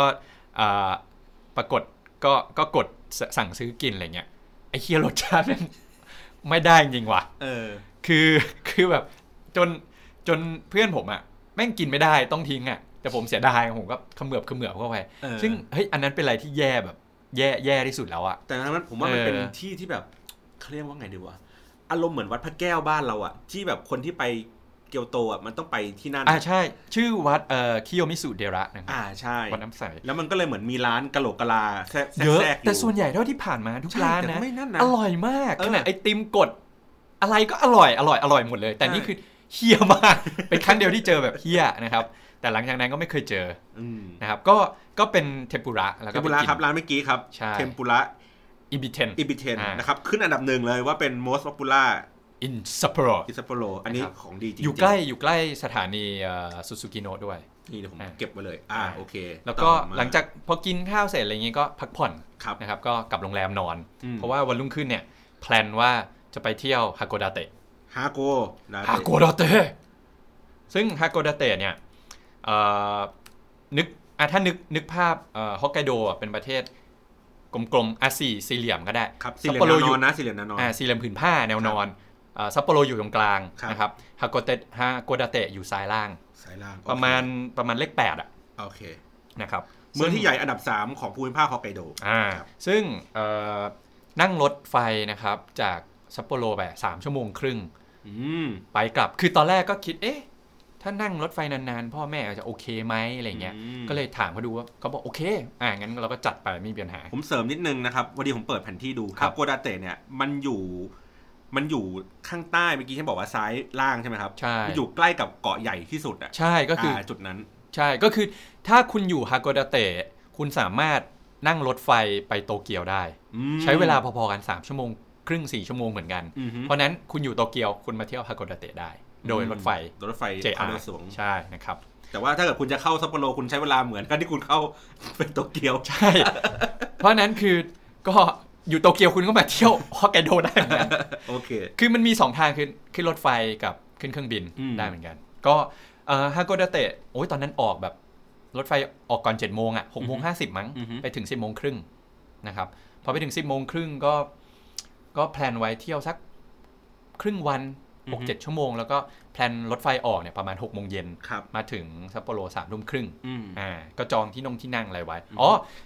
เอ่อเรื่อง JR Pass อันนี้สำคัญ ครับ ซึ่งเอ่อคุณซื้อ JR เนี่ยสามารถซื้อจากเมืองไทยไปก็ได้ อืม หรือไปซื้อที่ญี่ปุ่นเลยก็ได้ ครับ ราคาไม่ต่างกัน ราคาคือเมืองไทยอ่ะจะจะคิดเป็นบาท แต่ราคาเยนเท่ากันนะ อืม อย่างเช่นว่าฮอกไกโดเรียลพาสสามวันสี่วันห้าวันเจ็ดวันอะไรเงี้ย อืม คือเยนอ่ะจะเท่ากัน อืม แต่เมืองไทยอ่ะพอดี ผมรู้สึกว่าซื้อเมืองไทยอ่ะถ้าแปลงเป็นบาทอ่ะจะถูกกว่า นิดหน่อย ก็เลยซื้อจากเมืองไทยไป อืม อ่า อืม ประมาณนั้น แล้วก็ คุณจะใช้ JR คุณต้องไป activate ก่อนนะครับ แอคทีเวทด้วยการเสียบเข้าไปเลย ไม่ใช่ไม่ใช่ คือ คือเมืองไทยเขาจะให้เป็นเหมือนแผ่น A4 มา มา ครั พับบ พับแล้วก็จะพิมพ์ข้อมูล อ่า ซึ่งคุณจะเอาใบเนี้ยไปขึ้นรถไฟเลยไม่ได้ อืม คุณต้องไปที่สถานี JR แล้วก็ไปที่ Information ของเขา ใช่ตั๋วเอ่อใช่ information แหละ Ticket ที่ขาย อะไร ตั๋ว นะ อะไรอย่างนี้ อ่า ประมาณนี้ ticket information อะไรเงี้ย อ่า ต้องเอาใบเนี้ยไปให้เขาออกเป็นตั๋ว JR ของ อ่า ที่นู่นมาให้ อืม นะครับ โดยที่เอ่อไปต่อคิวแล้วก็บอกเขาว่า เออเนี่ยมาทำตั๋ว JR เขาก็ทำให้โดยแบบ อืม ปกติรู้กันอยู่แล้ว ครับ แล้วการซื้อตั๋ว JR มันจะมี 2 แบบ 1 คือสามารถเอ่อ reserve ที่ได้ อือฮึ กับ 2 คือ reserve ไม่ได้ แล้วแต่สายแล้วแต่ราคา อืม แต่อย่างฮอกไกโดอันนี้ถ้าเข้าใจไม่ผิดคือมันจะเป็นแค่วันอย่างเดียว อืม ก็คือ reserve ได้ อืม แต่แล้วแต่เที่ยวนะ แต่ส่วนใหญ่จะ reserve ได้ อย่างเช่น rush hour จะ reserve ที่ไม่ได้ อือฮึ ถ้าเกิดไปโอตารุอะไรอย่างนี้ อืม เพราะฉะนั้น นั่งไกลๆคุณรีเซิร์ฟที่ไปเถอะ ใช่ คุณได้นั่งอยู่แล้วนะครับ เขาก็จะถามว่าไปกี่โมง ออกกี่โมง ผมก็บอกรอบไปว่าเราจะออกวันนี้รอบนี้ อืม เริ่มใช้ตั้งแต่วันนี้อะไรอย่างเงี้ย อืม นะครับ แค่นั้นง่ายๆ ไม่มีอะไร แล้วก็เอ่อขึ้นรถไฟไปฮากดาเตะ ครับ นะครับ ก็ฮากดาเตะเนี่ย หลักๆ ถ้าเกิด อันนี้ไม่ได้ตามรอยแฟนเดย์นะ แต่ฮอกไกโดอะแม่งไม่มีที่อะไรเที่ยว หลัก ๆ มันก็จะมีไฮไลท์อยู่แค่ไม่กี่ที่ เหมือนที่เราได้เห็นในแฟนเดย์ อ่าเหมือนเห็นในแฟนเดย์ ที่เมื่อกี้ผมเปิดดูเอ่ อ เนินชมวิวฮาจิมันสกะ ใช่ ที่มันเป็น เนิน ทาง ฮาจิมัน ลง ทางสโลปอะไรอย่ ทาง เงี้ย สโลปลงไปหาทะเล ใช่นะครับ เราจะพูดเลยเหมือนในหนังเลยเว้ย ใช่ ซึ่งเอ่อที่เที่ยวของฮากดาเตะหลักๆ คือ ก็จะมีเขาเขาเดินทางด้วยรถแทรมนะครับรถราง อื มันจะมีแบบ one day pass 600 เยน หรือว่าซื้อตามตามเป็นรอบก็ได้ อือฮึ แล้วก็จะมีตลาดฮากดาเตะ ซึ่งอันเนี้ยติดกับสถานีเลย คุณลงสถานีปุ๊บ ข้ามถนนไปฝั่งตรงข้ามแม่งคือตลาดปลา อืม เที่ยวแล้วคือตลาดปลาคุณไม่ต้องไปแบบซึกุจิที่โตเกียวนะ อ่า อันนั้นมันจะแบบผมไม่เคยไปเหมือนกันเพราะผมรู้สึกว่าจะไปดูตลาดปลาทำเฮียอะไรวะ อืม กูไปดูอย่างอื่นดีกว่า เออ ซึ่งแบบ เฮ้ย แต่ฮากาดาเตะอะตลาดปลามันอยู่ใกล้ๆอ่ะแล้วคือมันไม่เหมือนโตเกียวตลาดปลาที่แบบ อาจจะเหมือนตลาดแบบคลองเตยบ้านเรา า คนเยอะๆแออัด บงเบงบงเบง อันนี้คือขาปูอ่ะปูยักษ์เนี่ยมาวางโหยเรียงกัน คือเห็นเป็ เต็ น มเลย ตัวปู ใช่ เชี่ย แล้วมีทั้งแบบ แบบขาใหญ่ ๆ ขาเล็ก หั่นมาแล้วไม่หั่นทั้งตัวอะไรเงี้ย คือคือมันจะมันจะดูแบบเล็กๆกว่า แล้วก็มีแอเรียเล็ก ๆ ไม่ชงเชงเดินง่าย ๆ อะไรเงี้ยแล้วก็ฮากโกดาเตะเดินลึกเข้าไปมันจะมีบ่อตกปลาหมึก ในในบนฝั่งไงนะ เออบนฝั่งจะเป็นแบบเหมือนสระสระเด็กอะสระเล็กๆอะ อ่าอ่าอ่า แล้วก็มีปลาหมึกแล้วตกอะแล้วเขาหั่นให้สดๆแดกได้เลย เชี่ย คือคือคุณจะไม่ตกเองก็ได้นะ อ่า คุณให้เขาตกให้ก็ได้ อ่า หรือคุณจะตกเองก็ได้แล้ว อ่า พอตกปุ๊บเขาก็จะแบบมาหั่นให้สดๆเลยอะเด็ดหัวออกปุ๊บปุ๊บปุ๊บปุ๊บล้างน้ำแล้วก็หั่น กิน ใส่ เลย จานแล้วคุณกินได้เลย หวานเจี๊ยบ เช็ดเค อืม ซึ่งถ้าเกิดคุณทำใจภาพอย่างนั้นไม่ได้ คุณไปพัตตาคารเนี่ย พวกร้านอาหารแถวแถวแถวๆตลาดเนี่ย คุณก็สั่งเมนูนี้มากินได้เหมือนกัน เขาเขาก็จะหยิบมาจากหลังร้าน อ่าอ่า มันก็จะไม่เห็นการฆาตกรรมแบบนี้ นะครับ ก็อารมณ์เหมือนเราไปเที่ยวเหมือนเหมือนผมไปเที่ยวไหนวะนึกก่อนมหาชัยหรือสักอย่างอ่ะที่มันเป็นตลาดขาย เออ ปลา ตลาดปลามหา แล้วก็จะ ชัย มีร้านอาหารน่ะ อยู่ติดตลาดเลย เอ นะ อ แล้วก็คือ ตักกุ้ง คุณก็ ตั แค่เดินไป หอย ชี้ มา ชี้ เอ ชี้ อ ชี้แล้วเขาก็มาทำให้ ใช่อย่างนั้นเลย อ๋อ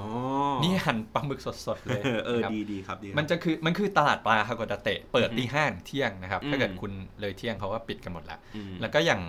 เอ่อโกโกเอ่อโกดังอิดแดงนะครับ อ่า Red Brick เอ่อ Red Brick Warehouse Warehouse District ครับ นะครับ แล้วก็ทางลาดโมโตมาจิแหละที่เมื่อกี้ที่เอ่อที่บอกไป ครับ นะครับ แล้วก็จะมีเนินฮาจิมงัน อืม นะครับ แล้วก็ป้อมดาว 5 แฉกโกเรียลคาคุ เอออันนี้ดูไกลๆแล้วมันดูสวยนะ คืออันเนี้ยผมไป 2 รอบ ผมไปรอบเดียว รอบที่ผ่านมาไม่ได้ไป เพราะว่าหิมะ แล้วก็ อืม เสียเวลา แล้วก็เอ่อรอบแรกที่ไปอ่ะไม่ได้ขึ้น เพราะว่าเหมือนกับเวลาไม่พอเที่ยวอย่างอื่นหม คือ ด ต้องขึ้นไปดูข้างบนถึงจะดูสวยป่ะ ใช่ต้องต้องขึ้นหอขึ้นไปแล้วก็ถ่ายรูปลงมาเหลือแต่จริงๆผมเดินไปนั่งรถรางไปใกล้ๆอ่ะแล้วก็ถ่ายรูปให้เห็นหออะไรเงี้ยก็ อือฮึ โอเคละแล้วระหว่างนั่งรถรางอ่ะเห็นร้านที่มันขายเสื้อบอลซัปโปโรแหละแต่ไม่ได้ลงไป อ๋อโอเค แล้วก็จะมีอินอันเนี้ยทีเด็ดที่ห้ามพลาดก็คือเมาส์ฮากโกดาเตะโรบเวย์ก็คือ อฮึ เป็นขึ้นไปดูภูเขาฮากโกดาเตะ ไปดูทะเลแหวกใช่ไหม ใช่แล้วก็เอ้ยไม่ใช่ดิเอ้ยมันก็แหวกนะ เออ เพราะมันแบ่งซ้ายขวา อ่าเออเออ เออมันมันจะแบ่งซ้ายขวาใช่ แต่ว่าแหวกใหญ่หน่อย อ่าอันนี้ เป็นเมือง แบบทั้งเมืองเลย อ่า นะครับก็พอผมลงไปอ่ะฮากดาเตะเนี่ย ผมก็พาพ่อแม่ไปกินข้าวก่อน ครับ ก็คือไปเดินข้ามถนนไปอีกฝั่งหนึ่งแล้วก็ อืม เดินดูตลาดปลานิดนึงเลยหิมะตก อืม โอ้หิมะแบบหนักแล้วแม่ผมก็ชอบหิมะไง อ่าฮะ เขาก็แบบอุ้ยดีใจถ่ายลงถ่ายรูปอะไรเงี้ยซึ่งแม่งหนาวมากเราก็เออเอากระเทียถ่ายให้เขาอะไรเงี้ยแล้วก็แบบ อืม พาไปกินข้าว ครับ ก็แล้วก็สั่งเมนูปลาหมึกอานามากิน เออ แล้วก็สั่งพวกแบบเอ่อทางพ่อตาแม่ยายเขาไม่กินปลาดิบ ครับ ก็จะสั่งพวกปลาสุกมาให้ เอาเป็นพวก แบ ส บ เต็กพวกอะไรอย่าง อ่า งี้ พวก ระทานร้อน ปลาแบบย่างเกลือย่างซีอิ๊ว อ่า อะไรอย่างนี้ อ่า หรือว่าแบบพวกเอ่อข้าวอะไรอย่างนี้ อืม มาให้กิน อืม หรือว่าสเต็กอะไรอย่างเงี้ย อืม นะครับ ก็ผมก็จะสั่งพวกข้าวหน้าแบบปลาทะเลอะ ครับ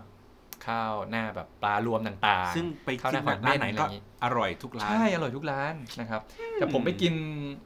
ชื่อว่ามันเป็นชื่อภาษาญี่ปุ่นอ่ะเออผมก็อ่านญี่ปุ่นไม่ออกแต่แบบผมก๊อปปี้แล้วไปเพจ อ่า ก็เจอใน Google ครับ นะแต่ถ้าเป็นภาษาญี่ปุ่นมันก็จะมีชื่อว่าไคโคโบ K A I K O B O A I ข้าวหน้าทะเล K O D O ใช่ ไคเซนดองนั่นเองนะครับ ไคไคโยโดะไคโกโด ไคโคไคโคโบ B O อ่ะ B O ใช่ อ๋อ มันจะอยู่ริมๆใช่ไหม ใช่เดี๋ยวก่อนนะ รีวิวร้านอาหาร อืมอืมอืมอืมอืม นะครับ พอลงพันทิปด้วยแหละ เออ โอ้ แล้วพอกินข้าวเสร็จอะไรเงี้ย ก็ประมาณไปถึง 10บโมงครึ่งแล้ว กว่าจะเดินไหมถ่ายลงถ่ายรูปกินคงกินข้าวพักผ่อนอะไรเงี้ย ครับ กว่าจะเสร็จก็ประมาณบ่ายแล้ว อืม แล้วเราเรามีเวลาถึง5้าโมงเย็นเอ้ยถึง6กโมงมีเวลา 5 ชั่วโมงก็ คือแนะนำถ้าเกิดมีเวลาไม่เยอะ 2 ที่เด็ดๆ ก็คือโกดังอิดแดง ครับ กับเมาส์ฮากดาเตะโรบเว อ่า ที่ไปดูทะเลแหวกเมื่อกี้ที่ผมบอก ผมผมก็เลยเฮ้ยถ้าไปดูโกดังแม่งค่อยมาดูก็ได้มั้ง หรืออ ม ถ้าไม่มีเวลาดูก็ไม่เป็นไรก็เลยพาพ่อแม่ขึ้นภูเขาไปก่อนเลย อ๋อ ซึ่งอันนี้ อ่ามันจะอยู่ที่สถานีจูจิไกนะครับ สถานีเบอร์ อืม 20 แล้วอันเนี้ยมัน นี่นั่งแทรมหรือนั่งอะไร นั่งทรัมจาก นั่งแรม จากหน้าเอ่อหน้าสายรถไฟไปเลย อ๋อ ก็คือสถาไปลงเนี่ยสถานีเบอร์ค20จู รับ จิไกแล้วก็เดินต่อไปอีกประมาณ 600 เมตร ซึ่งต้องเดินขึ้นเนิน อืม แต่มันคนละเนินกับไอเนินฮาจิมันนะ อ๋อ แต่คุณสามารถไปลงเดินขึ้นเนินฮาจิมันก็ได้ อืม แต่ว่าอันนี้อันนี้รอบนี้ไปคือเฮ้ยเดี๋ยวผู้ใหญ่เขาเดินเยอะเราแบบต้องแบ่งช่วงที่แบบพักเดินพัก อ่า เดินพัก อ่า อะไรอย่างนี้ ก็เลยอ่ะเดินขึ้นอีกเนินหนึ่งอีก อืม ฝั่งหนึ่งใกล้ ๆ กัน แล้ว ค ก็ รับ ประมาณ6กร้อยเมตรแล้วก็ ขึ้นไปภูเขาครับสูง 334 เมตร อืม เปิด 10 โมงถึง 4 ทุ่ม แล้วก็ใช้เวลาขึ้นกระเช้า 3 นาที แล้วก็กระเช้าออกทุก ๆ 5 ถึง 10 นาที แต่ว่าไม่มีทางเดินปกติ ไม่มีไม่มี คุณยกเว้นคุณปีนขึ้นไป อ่ะ เออแต่คือมันมันไม่ได้มันสูงแล้วก็ อ่าโอเค ราคาไปกลับอ่ะ 1,280 เยน โอเค อย่างงกนะครับ อย่างงกนะครับ เฮ้ย าดว่ามั อันนี้คือ มีบัด ไฮไลท์ อ่า ถ้าไปฮากโดเตะอันเนี้ยต้องเป็นที่ที่แรกที่จะต้องไป ไปเช้าหรือไปเย็น หรือไปเที่ยงไปไปได้หมด ผมไปบ่าย มันก็จะเห็นเมืองแล้วก็มีฟ้าสว่างสว่างๆหน่อย เพราะว่าอันเนี้ยผมดูในรูปคือแบบช่วงเย็นเย็นๆนี่แบบมันมีไฟเปิดหรืออะไรเงี้ย คือถ้าแนะนำนะ ไปบ่ายดีกว่า เพราะว่าถ้าไปบ่ายนะ แดดมันจะส่องเมือง มันจะส่องเข้าหน้าคุณจะถ่าย มันอาจจะร้อนหน่อยแต่ถ่ายรูปสวย อ่ แต่ถ้าคุณไปเช้ามันจะย้อนแสงนิดนึง เออโอเค อ่า เทคนิคครับเทคนิค เพราะนั้นไปไปบ่ายดีกว่า ได้ นะครับ ในแฟร์เดย์ก็มีฉากนี้แหละ นะ ฉากที่แบบถ่ายลงไปแล้วเห็นทะเลสองข้าง อ่า ทะเลแหวกแล้วกัน แหวกด้วยเมือง อ่า นะครับ คุณจะเห็นเมืองฮากโดเตะทั้งเมืองเลย ครับ นะครับเขาบอกว่าคือเป็นหนึ่งในสามวิวที่สวยที่สุดของของฮอกไกโดอะ อืมอืม เพราะภูเขาอ่ะอยู่ปลายแหลมของตัวเมือง เพราะฉะนั้นเวลามองอ่ะคุณจะแบบเห็นแบบตัวเมืองทั้งแหลมเลยอ่ะแล้วก็มีทะเลอ่ะอย่างที่บอกขนาบซ้ายและขวานะครับ อ๋อ แล้วก็มันอยู่เชิงตรงปลายเนินเขาด้วย อ๋อผมเห็นแล้วเออเออเออมันเป็น ฟ้า มัน ฟ้าจะมืดประมาณแบบ5้าหกโมงเพราะฉะนั้นถ้าเกิดคุณ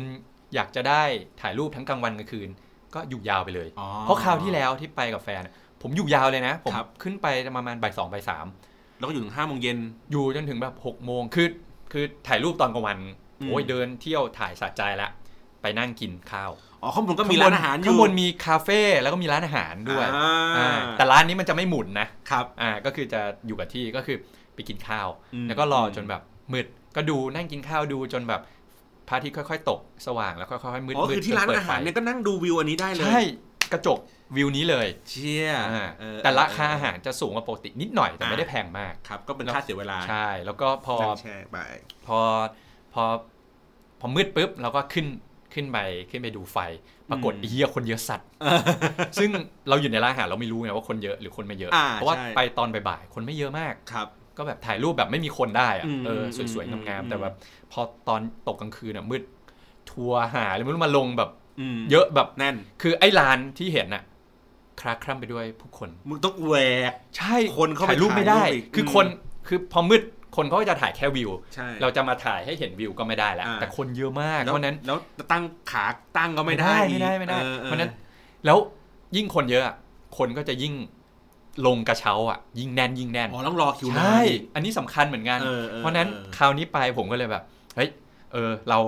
ต้องไปดูอิดแดงต่อ ครับ โชคดีขึ้นไปโล่งไม่ค่อยมีคนมีอยู่ประมาณ2อสามคน อืมอืมอืม ก็แบบไปถ่ายวิวที่ไฮไลท์กันเงี้ย อืม แล้วก็เดินอ้อมไปด้านหลังไปถ่ายอีกด้านหนึ่งอะไรเงี้ย แล้วก็แล้วมันหนาวด้วยไงอยู่นานไม่ได้ อืม แล้วก็เดินลงไปไปดูร้านขายของของแบบของชำรวย แล้วก็พวกของเขาเรียกว่าอะไรซูบินีอะไรอย่างงี้นิดหน่อย ซึ่งจริงเรื่องนี้สำคัญนะ เรื่องของการที่แบบเรา เรื่องแพลนเวลาสำเอคัญอเรื่อง มาก กะเวลาว่าเราไปในจังหวะที่คนแม่งเยอะไม่เยอะ เอ อะ อ แล้วแล้วถ้าเกิดสมมติว่าอย่าอย่างโอเค ถ้าสมมติเราไปกันเองคนสองคนเงี้ยไม่มีปัญหาหรอกเราก็หยิบสลับกล้องถ่ายกันถูกไหม อ่ามั มันก็ อ่า ปั๊บปั๊บปุ๊บปั๊บหรือว่าถ่ายอย่างนี้แล้วก็รีบไป ถ้าเป็นกลุ่มใช่ไหม ถ้าเป็นกรุ๊ประดับแบบพ่อแม่หรือ เออ ญาติพี่น้องเงี้ยไปอะคือผมเข้าใจแหละว่าเขาก็คงอยากจะมีรูป ใช่ ที่สวยๆอยู่งั้น แล้วพอถ่ายออกมาแล้วคนแม่งโผล่มาจาก มันก็ไม่ได้ แล้วยิ่งเรื่องเวลาอย่างเงี้ยสมมติเราเราแพลนเวลาไว้เอ้ยเดี๋ยวออกเวลานี้จะไปถึงสถานีเท่านี้รถไฟออกเท่านี้ อืม แต่ถ้าคนเยอะคุณต้องต่อคิวแบบเสียเวลาตรงนี้ไม่รู้กี่นาที อืม ตกรถไฟได้ ตกรถไฟ นะ นะครับ เออเพราะฉะนั้น อืม คือต้องต้องเผื่อเวลาไว้ครั้งแรกอ่ะ ผมตกใจไอ้เชี่ยคนแบบเยอะมากเฮ้ยเมื่อกี้แดกข้าวยังคนไม่เยอะเลย พอขึ้นไปเยอะมากจนเอาไงดีวะเออรีบกลับแล้วกัน อ่า แต่พอพอลงไปอ่ะคิวมันก็แบบเริ่มยาวแล้ว อืม ก็ใช้เวลารอประมาณสองสามกระเช้า อืม ก็ยังโอเคไม่ได้ อืม อะไรมาก โอเค เออ อุ๊ยสักครู่นะครับอ่ะครับ ต่อครับเมื่อกี้ไปรับสายมาครับ เมื่อกี้เราอยู่กันที่เอ่อ ฮาก ฮาโก โด ดา เตะ เตะนะครับ เสร็จปุ๊บเราไปไหนกันต่อครับ ฮาโดกะฮาโกดา เตะ ฮาโดกาเตะ ก็ เขาเรียกว่าอะไรอ่ะ จากคราวที่แล้วที่แบบ เฮ้ย คนเยอะเว้ยนู่นนี่ อืม เราถึถึงแม้ขึ้นมาคราวเนี้ย คนไม่เยอะแต่ว่ามันมีที่เที่ยวอื่นอีกก็เลยอ่าเฮ้ยประมาณอยู่ประมาณชั่วโมงหนึ่งน่าจะโอเค อืม ก็เลยถ่ายลงถ่ายรูปเดินเล่นเดินอะไรเงี้ยชั่วโมงหนึ่งก็ลงมาข้างล่าง ครับ ลงมาเนี่ย ถึงประมาณบ่ายสามได้ อืม บ่ายสามครึ่งไม่เกินแล้วก็ เลย พ พาไปเดินเนินฮาจิมันนั่นแหละ อ๋อเดี๋ยวเมื่อกี้ที่บอก ใช่พาก็คือพอเราลงสถานีนี้ปุ๊บเราไม่กลับทางเดิม เราเดินไปทางซ้ายมืออ อ ถ้าตามแผนที่นะครับเดินไปทางซ้ายแล้วก็ลงอีกอีกหนึ่งเนิน ก็คือเนินอันเนี้ย อี นั่น ก แห ส ละ โลปหนึ่งก็คือไอเนินที่นะในแฟนเดย์อะครับ อืม ที่เห็นกัน อืม นะครับ อืม ก็คือเนินฮาจิมัน ซึ่งมันมันเป็นเนินที่ที่สวย เพราะว่าด้านหลังเนี่ยเป็นทะเล แล้วก็เป็นแบบเนินโล่งๆไปเลย อืม มันจะมองเห็นท่าเรือ ท่าเรือห็น แล้วก็ มือ เวิ้งอ่าวแล้วก็ตัวเมืองพร้อมๆกันนะครับ อืม สามารถลงป้ายเอ่อมันชื่อว่าซูอิฮิโรโชสเตชันนะครับ อืม ถ้าเกิดจะถัดถัดจากจูจิไกไปหนึ่งป้ายนะครับ ประมาณนี้ก็เดินลงแล้วก็ถ่ายรูปกันอะไรอย่างนี้ อืม ไปๆมา ถ้าเป็นสายถ่ายรูปก็ให้เห็นฉากหลังไกลๆ มันก็จะเป็นเดฟสวย ๆ ๆเป็ ใช่ นแบบทางสโลป เนะครับ ไป ฉากหลังก็จะสวยเหมือนในหนังนั่นแหละ เออ อ อันนี้อันนี้รูปในหนังมาเดี๋ยวรูปถ่าย ใช่ใช่อัน เอง นี้อันนี้คือรูปเอามาจากในหนัง อ๋ออ่ าเราจะได้ดูว่าอ๋อ อ๋อเร มั ฟเฟ ป็ รนซ์มา แบบ เลย นี้ใช่ อืมอืมอืม แต่เราไม่ได้ไปเที่ยวตามรอยเขานะ มันมีอยู่ เพราะ แค่ เขามัน เนี้ย มีแค่นั้น เอออื ม นะครับ เสร็จแล้วก็เดินเดินเดินไปจนกระทั่งถึงอาไอ้ตรงโกดังอิฐแดง ครับ นะครับ ภายในโกดังเนี่ยมันก็จะมีพวกร้านอาหารร้านขายของต่างๆ ซึ่งจริงๆมันไม่มีอะไรมาก เดินหลบหนาวนั่นเอง อือฮึ เพราะว่าแม่งหนาวมากแล้วพอเราเข้าไปข้างในมันก็อุ่น ก็จะขายของแบบเล็กๆ น้อยๆ ของที่ระลึกต่างๆนะครับ ซึ่งทีเด็ดคือมันจะชื่อว่าร้านเอ่อมันจะมีร้านเบอร์เกอร์ ครับ ชื่อร้านเบอร์เกอร์เอ่อพียรอตลักกี้พียรอตนะครับ ซึ่งอันเนี้ยมันจะแบบเอ่อโลโก้ร้านมันจะเป็นเอ่อเขาเรียกว่าอะไรอะ สะกดสะกดไพ่ ตัวกระตกตัว พับๆ ตัวตลกตัวตลก พารอดอะไรนะครับ เอ่อลักกี้แล้วก็พีแป๊บนึงนะครับ อยู่ไหนวะ หากัน P I E P R R O T R R O T ใช่ อ๋อไพลอตนะฮะ เขาบอกว่าถ้ามาถึงฮาก o d ดาเตะแล้ว ถ้าไม่ลองเบอร์เกอร์เจ้าดังเนี่ยถือว่าพลาด อืม เป็นเบอร์เกอร์ราดเอ่อเบอร์เกอร์ทอดราด ครับ ซอสนะครับ แล้วก็มีเฟรนช์ฟรายแบบ อืม เฟรนช์ฟรายจะแบบราดชีสชีสหน่อย แล้วก็มีเครื่องดื่มของเขาแบบออกแนวแบบน้ำชาเหลืองๆนิดนึง แล้วก็มันจะมีแบบชีสเบอร์เกอร์เนื้อ แล้วก็เบอร์เกอร์ไก่ทอด เบอร์เกอร์เนี่ยอ่า โอ้โห เบอร์ อ เกอร์ ร่อ ไก่ ย ทอดอ่า คราวที่แล้วอะมากินก็คือเดินไปกินที่ร้านเลย แต่คราวนี้แบบเอ๊ะเออเอาเป็นมื้อเย็นละกัน อือฮึ ซื้อไปกินบนรถไฟอะไรเงี้ย อืม ก็ให้แบบเราก็เข้าไปเดินในโกดังอิฐแดงเล็ก ครับ น้อยแล้วก็ขอตัวพ่อแม่ออกมาแบบเออเนี่ยเดี๋ยวมาซื้อเบอร์เกอร์ อือฮึ นะครับแล้วก็พอซื้อเสร็จอะไรเงี้ยแล้วก็ไปเจอเขาแล้วก็เขาก็เดินเสร็จใน แล้วก็เดินต่อในนั้นอีกนิดนึงอ่ะ อือฮึ ในในโกดัง อ๋อ อันนี้มันอยู่อยู่ อยู่ตรงข้ามเลย ตรงข้าอ่ะ มันมีหลายสาขาคือ ครับ สาขาใหญ่ก็คืออยู่ตรงข้ามเลย แล้วตอนนั้นมันมี อืม สตาร์บัคด้วย แต่ครั้งแรกที่ผมไปกินอ่ะผมไปกินสาขาเล็ก ซึ่งมันจะอยู่เดินเลยไปหน่อย อือฮึ มันจะอยู่ตรงตรงปลายเนินฮาจิมัน ครับ ก็คือกินเสร็จแล้วก็เดินขึ้นเนินไป อืม อ่า เฮ้ย น่ากิน น่ากิน อารมณ์มันไม่เหมือนกับเอ่อเบอร์เกอร์เบอร์เกอร์ไก่ทอดเทฟซีบ้านเรา ไม่ ใช่ เหมือนไม่เหมือน อันนี้คือไก่แบบ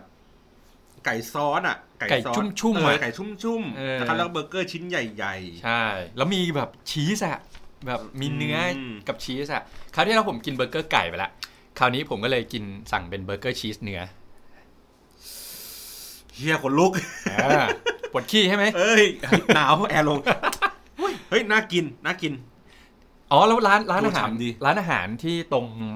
ตรงตลาดฮากโตเตะก็คือที่ไปกินก็คือร้านนี้แหละไคโคโบะที่บอกไปในตอนต้นนะครับ ครับ เออ ของกินเยอะดี แนะนำแนะนำ แนะนำแนะนำ นะครับ โอเค เฮ้ยเบอร์เกอร์แม่งอร่อยจริงไก่ทอดอะเบอร์เกอ อ่า ร์อ่าไก่ทอ เบอ ด ร์เก อ อร์ไก่ร่อย ทอด แต่ถ้าคุณไปกับแฟนคุณสั่งมาอย่างละอันแล้วกินคนละครึ่ง น่า จะได้กินเบอร์เกอร์เนื้อด้วย หน้าหน้าตามันไก่ทอดมันไม่ไม่ได้เป็นแบบอย่างที่บอกไม่ใช่ KFC ไม่ใช่แบบทองทองๆอ่ะ มันจะเป็นแบบเหมือนหมักซอสอะไรสักอย่า ใช่ ง โอ้ อร่อย คือมันไม่ใช่แบบไก่ทอด KFC ที่มันกรอบกรอบๆแป้งแบบ อืม เข้มๆ อะไรเงี้ยไม่ใช่นะครับ โอเค จริงๆ มันมีไอ้สถานีอย่างที่บอกไอ้ไอ้ดาวป้อมรูปดาวห้าแฉกกันแหละ ม คือป้อมเนี้ยมันเอ่อสร้างเมื่อร้อยกว่าปีก่อน แล้วก็มีพื้นที่ให้วางปืนใหญ่ใช้ใช้สำหรับแบบป้องกันเมืองจากการลุกรานอะไรอย่างงี้ไง ม เพราะฉะนั้นคือเขาตอนหลังเขาก็ดัดแปลงเป็นสวนสาธารสาธารณะ ครับ ซึ่งมันก็จะมีสามารถขึ้นขึ้นไปดูบนบนป้อมได้นะครับ อ่าฮะ ค่าเข้า 900 เยน อืม เปิดตั้งแต่8โมงถึงทุ่มหนึ่งแต่ผมไป 2 ครั้งผมก็ไม่ได้ขึ้นไปทั้ง 2 ครั้ง อือหือ แล้วก็รถไฟออกประมาณ6โมงก็หลังจากนั้นก็พอเดิน กินเสร็จอะไรก็ถ่ายลุ่งถ่ายรูปอะไรเงี้ยแล้วก็เดินไปที่รถแทรม แล้วก็นั่งแทรมกลับไปที่สถานีรถ ครับ ไฟนะครับ แล้วก็เอ่อตรงสถายรถไฟมันก็จะมีเขาเรียกว่าอะไรอะร้านขายของที่ระลึกเหมือน เมื่อ กั กี้ น ผมเปิดดูผมเสริมนิดนึงเมื่อกี้ อ่า ในในตัวที่เป็นเอ่อป้อมห้าแฉกครับเขาจะมีเขาเรียกว่าหอคอย งูเรียวกะกุอะไรสักอย่างเนี่ยแหละ อ่าใช่ใช่ใช่ คือเมื่อกี้คือบอกว่าถ้าเกิดเราขึ้นไปหอคอยเนี้ยเราจะได้เห็นป้อมไอ้ดาวห้าแฉกอย่างชัดเจนนะครับเพราะว่าเราเมื่อกี้ผมนึกอยู่ไงเอ๊ะเราจะเห็นป้อมยังไงในเมื่อป้อมมันอยู่ข้างล่าง อ่า อ่า ต้องขึ้นไปข้างบน ต้องขึ้นไปหอคอยอันเนี้ ถึ ย งถึงจะมองลงมาเห็นว่าเป็น 5 แฉก ส่วนเป็น 5 แฉก โอเค อ่า อ่าแล้วก็เมื่อกี้อะครับต่อครับก็คือไปที่เอ่อสเตชันและ ไปที่สเตชันแล้วก็ ครับ อ่ามันจะมีพวกร้านขายของแบบขายของกินเซเว่นขายของที่ระลึก แล้วผมอ่ะไปซื้อชีสเค้กที่นั่น อืม อร่อยสัตว์ ในเซเว่น ไม่ใช่เป็นร้านใกล้ อ่า ๆ คือแถวนั้นมันจะมีขายแบบพวกร้านข้าวกล่องข้าวกล่องอะไรเงี้ย อืมอืมอืม ตอนแรกก็คิดว่าเอ๊ะจะให้พ่อแม่กินข้าวกล่องก็ไม่น่าจะโอเค เพราะว่าขามาซื้อข้าวกล่องที่ที่สถานีรถไฟมาแล้ว แต่ว่าแบบเหมือนกับข้าวกล่องมันก็สู้แบบข้าวจริงไม่ได้ไงพอมื้อกลางวันก็เลยจัดจัดหนักไปหน่อย อืม แล้วมื้อเย็นก็เลยอ่ะเปลี่ยนเป็นกินเบอร์เกอร์แทน อ่า อะไรอย่างนี้นะครับ ก็ชีสเค้กอ่ะผมจำชื่อยี่ห้อไม่ได้แต่ว่า โลโก้เขาจะเป็นประมาณว่าเอ่อคล้ายๆกับ คล้ายๆกับตัว Alice in Wonderland อ่ะ อืม ใส่ชุดแบบกระโปรงบาน อ่าเป็นเจ้าหญิงนิดนึงๆเจ้าหญิงนิดนึง แล้วก็แบบกำลังโน้มตัวไปหยิบขนมอะไรอย่างเงี้ย อ่าฮะ อ่าซึ่งอร่อยมากเขาขายเป็นแบบ 4 ชิ้นกับ 8 ชิ้น ซึ่งแบบเป็นชิ้นแบบก้อนเล็กๆแบบอร่อยเฮี้ยๆ แต่ว่ามันเออผมอันนี้ก็ตอนที่ผมไปเกียวโตอ่ะไอ้ร้านค้าที่อยู่ใต้สถานีนี่แม่งอร่อยทุก ใช่ ร้านเลยนะ ร้านเยี่ยอะไรไม่รู้อร่อย แล้วของดีด้วยนะ เออ แล้วคนแบบต่อคิวยาวๆอย่าง เอ เงี้ย อ มัน มันไม่ใช่ว่าแบบร้านไก่กา ไม่เหมือนบ้านเราอ่ะ บ้านเราคือไอ้แค่ข้าวมันไก่แพงก็แพง ไม่ เออ อ อ ร่อย คือ แห้ง แม่งเอาเปรียบคนไง อยาก อืม ขายแพง แต่คืออันนี้แบบของของดี ของจริง ของ เออ ดีด้วย ของดีเลยแบบ เออ คือแบบฝากท้องอยู่ตรงนี้ได้เลยอ่ะ ใช่ อย่างนั้นเลย นะครับ อ่ะกลับไป พอ ที่ฟิวฮอกไกโด พ ต่ อ อ กลับไปฮอกไกโดปุ๊บ ก็ ดึกแหละ ครับ แล้วก็ ไม่ได้กินอะไร พป ละ ถึงสถานี ใช่ ก็ไม่ได้กินอะไรแล้ว แล้วก็เรียกแท็กซี่กลับไปโรงแรม อืม อืมอันนั้นก็หมดเป็นหนึ่งวัน แต่ว่าผมอ่ะกาแฟนอ่ะ ก็ไปช้อปปิ้ง แยกตัวออกมาเปล่าไปกินซูชิซันไม เออเพราะว่ามาถึงแล้วอ่ะมันก็ต้องกินแบ อ่ะ บ ต้องจัดหน่อย ซูซูชิซูชิซันไมคือถ้าคนนึกภาพไม่ออกอาจจะแบบ มันจะเป็นซูชิที่มีหลายสาขา ครับ นะครับ แล้วก็อ่าอาหารดีราคาไม่แพง คุณสามารถไปกินโอโทโร่เนี่ยห้าคำอ่ะในราคา 1,500 เยนได้ ในราคาเพียงประมาณ 500 บาทอะคำ โอโทโร่อะคำละร้อยเองอะแต่ถ้าเมืองไทยนี่ประมาณ 300 นะ ใช่ใช่ จะแพงกว่า 3 เท่าแล้วคุณภาพสู้ที่นั่นไม่ได้อยู่แล้ว ใช่ นะครับ ก็ก็ไปกินกับแฟน อืม ไปเนี่ยผมไปกินซูชิซันไมเนี่ยสามคืนได้มั้ง ตอนอยู่ที่นั่นอะ คือผมกำลังเปิดดูรูปอยู่นะ มีเบียร์ด้วยนะครับ มี มีแล้วเบียร์แบบบุฟเฟ่ต์มั้งรู้สึก อ๋อมันมัน ใช่ปะ มัหนรือว่า ต้องแบบ แต่ จ่ายจ่ายเพิ่ม อ่าจ่ายเพิ่มนิดนึง แล้วก็ แต่แบบสีแม่งแบบ โอ้ย เมื่อวานเขาไม่กินมาโอ้ย แล้วเขาเรียกว่าอะไรอ่ะไอเชฟเขาอ่ะ อืม จะแบบขยันขันแข็งเสียงดัง เฮ้ยจามาเซอะไรเงี้ย อ่าอ่า แบบเออ ยินดีต้อนรับอะไรเงี้ยเขาก็จะแบบดูเอ มี อ ซุปปูด้วยนะซุปปู ใช่ ดูแบบกระตือรือร้นในการทำงานอะไรอย่างเงี้ย อ่ะไหนๆก็ไหนๆแล้วพูดถึงซูชิเขามีบอกว่า เราอ่ะกินเรากินซูชิกันผิดผิดๆเราเอา อ๋อ เอาไอ้ซอสมาเนี่ยผสมวาซาบิ อ่าอ่า แล้วเราก็ อ่าอ่า จิ้มคุกคุก อะไรอย่างเงี้ย มันกินอย่างนั้น คือถ้าเอาจริง ๆ นะ คนญี่ปุ่นเขาจะใช้สองอย่างจับคือหนึ่งมือสองตะเกียบ อ่ะ แล้วเขาจะไม่เอาวาซาบิจิ้มลงไปใน ในซอส ในซอสใช่ ในโชยุไม่ใช่เขาจะเอาวาซาบิป้ายที่ปลา อ่ะฮะ หรือป้ายป้ายที่เอ่อตัวตัวซูชิ อ่ะฮะ ตัวแบบข้าวปั้น ข้าวปั้น เนี่ยแล้วก็เอาไปจิ้มซอสซึ่งเขาจิ้มนิดเดียว อืม แล้วก็เอาเข้าปาก ซึ่งเวลาเอาเข้าปากของคนไทยคือข้าวอยู่ด้านล่างปลาอยู่ด้านบน อ่า เอาไปจิ้มซอสอย่างนั้นแล้วเข้าปากเลยใช่ไหม ใช่ แต่ว่าอย่างญี่ปุ่นคือเขาจะเอาจะพลิกด้าน เอาปลา แต่ลิ้น เอาปลาอยู่ด้านล่าง อ่า แล้วก็เอาปลาไปจิ้มซอสแล้วก็เอาปลาเนี่ยด้านปลาเข้าเข้าไป เข้าปาก กินใช่ อ่าฮะ มันจะได้รสชาติของปลาก่อน ใช่ เพราะเรากินแต่รสชาติข้าวก่อน ใช่ เพราะฉะนั้นเนี่ยหรือว่าเอาด้านข้างก็ได้ คือข้าวกับปลา ตะแค ด้าง น ไป ข้างตะแคงเข้าไปอย่างเงี้ยครับ ประมาณนั้น อืมแต่ว่าไม่ใช่ผสมกันจกจักจกจักจกจั อ่ะ ก แต่ว่ายังไงส่วนตัวผมก็ยังชอบเอาวาซาบิจิ้มซอสไปไปละเลงกับซอสมากกว่า เพราะว่า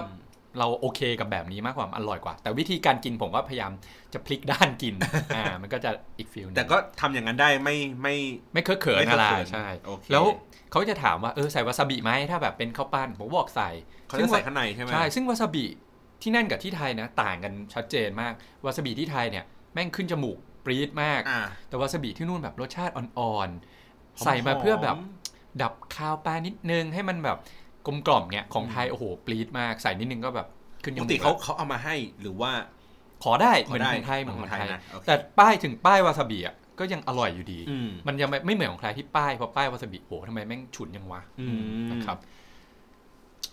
เอ้ยเห็นแล้วแบบ แต่จริงๆคุณ นะ กินวิธีไหนกินไปเถอะเอาเอาที่เราสะดวก อ่าก็ยัง นะครับ ไม่ไม่ได้แบบว่าโอ้โหน่าเกลียดทำอย่างนี้อย่างนั้น ใช่ มันก็ไม่ได้อะไรขนาดนั้น อืมโอเค แล้วก็ เฮ้ยเนี่ยผมเห็นว่าเบียร์มันมีเบียร์ไหนก็ไหนๆละเบียร์ซัปโปโรผมเคยเห็นว่ามันเป็น อร่อยสัตว์ เออ แล้วขายแต่ในซัปโปโรด้วยนะ เออ จะเป็นรูปดาวนะครับ ดาวสีทอง ใช่ใช่ใช่ คือ ใช่ ขอบอกเลยว่า คุณไปซัปโปโรอ่ะ คุณกินเบียร์ซัปโปโร คุณไม่ต้องไปแดกยี่ห้ออื่นนะ พวกซันโทรี่พวกอาซาฮีอะไรไม่ต้องนะ ไปกินเบียร์ซัปโปโรอย่างเดียวคราวก่อนนะ จากคราวก่อนเดเตะที่ไปกับแฟนอะ อ่า ผมไปซื้อเบียร์ซัปโปโรอ่ะสามกระป๋อง นั่งกินจากเนี่ยคาวโกเดเตะกับซัปโปโรอ่ะสามชั่วโมงครึ่งซะไปสามกระป๋อง แล้วเป็นกระป๋องใหญ่ด้วยนะ มันยังมีกระป๋องแบบเหมือนบ้านเราเล็ก ๆ ๆแล้วก็เป็นกระป๋อง กระป๋องสูง า สู สู ง ง เนี่ยผมซื้อไปสามกระป๋องใหญ่ ใช่แล้วผมจำได้ว่า ผมเคยกิน อร่อยมาก ครั้งแรกเออผมเคยกินที่เอกมัยนี่แหละกินร้านอาหารญี่ปุ่นอ่ะแล้วก็แบบสั่งอันนี้มาเพราะมันไม่มีเบียร์ เออ อาซาฮิอาซาฮิกินบ่อยแล้วเอ้ยอันนี้ ใช่ ไม่เคยลอง อารมณ์ไม่งเหมือนแบบ ผมพูดว่า ถ้าอาหารไทยกินคู่กับเบียร์สิงห์อ่ะอาหารญี่ปุ่นต้องกินคู่กับซัปโปโร เบียร์อร่อยจริงๆ เบี แล้ ยว ร์ มั อร่อยจริง มันจะมีแบบคลาสสิกมันจะมีแบบมันจะเท่าตอนนั้นผมซื้ออะมันจะมีสามสามรส อืม ซึ่งอร่อยทั้งสามรสเลย อืม เออ คราวนี้ก็ไม่พลาดเหมือนกัน ก็ซื้อที่แบบ ใช่ ลอ ใช่ สัน ใช่ เซเว่น อันนี้อันนี้อันนี้แบบย้ำเตือนนิดนึงว่าซัปโปโรเนี่ยมันดัง เบียร์ซัปโปโร เรื่องเบียร์ แล้วเขา ออ เขาเขาเขาบอกเลยนะว่า ไม่ขายที่อื่นขายที่นี่อะไรอย่างเงี้ยประมาณนั้น โอเค อ่ะก็หมดไปหนึ่งวัน ครับ วันรุ่งขึ้นก็เลยแบบ เอ๊ะ เมื่อวานเราเดินทางไกลละ อืม ก็เลยเอ่อมาเที่ยวในซัปโปโรชิลๆถือว่าแบบเป็นวันแบบช้อปปิ้ง ครับ ช้อปปิ้งเดย์อะไรอ อื ย่างนี้ ม นะครับ ก็เริ่มจากไปที่เด็ดเลย โรงงานช็อกโกแลต อ่าโรงงานช็อกโกแลต อ่าโรงงานช็อกโกแลตนะครับ ซึ่งไม่ใช่วิลลี่วองก้านะครับ อันนั้นอันนั้นอันนั้นของโรนันดาว ซึ่งอันนี้เป็นโรงงานช็อกโกแลตที่มันเขาเรียกว่าอะไรอ่ะคนคนไปก็จะซื้อของฝากมา อือหือ คือคุณพิมพ์ว่าช็อกโกแลตแฟ c ทอรี่ได้เลยอ่ะ ใช่ มันชื่อว่าชิโรชิโรคอยคิโบคอยบิบิ ะ บิ ห โตะ ห อะไร ถ้ สักอย่าง สดไม่ทันก็โรงงานช็อกโกแลตฮอกไกโดนะครับ ขึ้นมา ชิโร เลย โคคอยบิโตะ อืม ลงสถานีทีศูนย์หนึ่งปลายสถานีเลยว่า มิยาโนซาวะนะครับ ทางออกที่ 5 เดินไปประมาณ 10 นาที อืม เปิด 9 โมงถึง 8 โมงนะครับ ค่าเข้า 600 เยน แล้วก็ตรงทางเข้าเขาก็จะแจกพาสปอร์ตกับขนมให้ 1 ชิ้นอ่าเดี๋ยวผมเอา ก็ พาส คือเป็ ป น อร์ตให้ ช็อก ดู โกแลต เป็นเป็น คุกกี้ มันไม่ใช่ช็อกโกแลตอะมันเป็นแบบแผ่นแป้งหวานๆ ก็คือไอ้แผ่นสี่เหลี่ยมๆอะ อ่า อ่า โอเค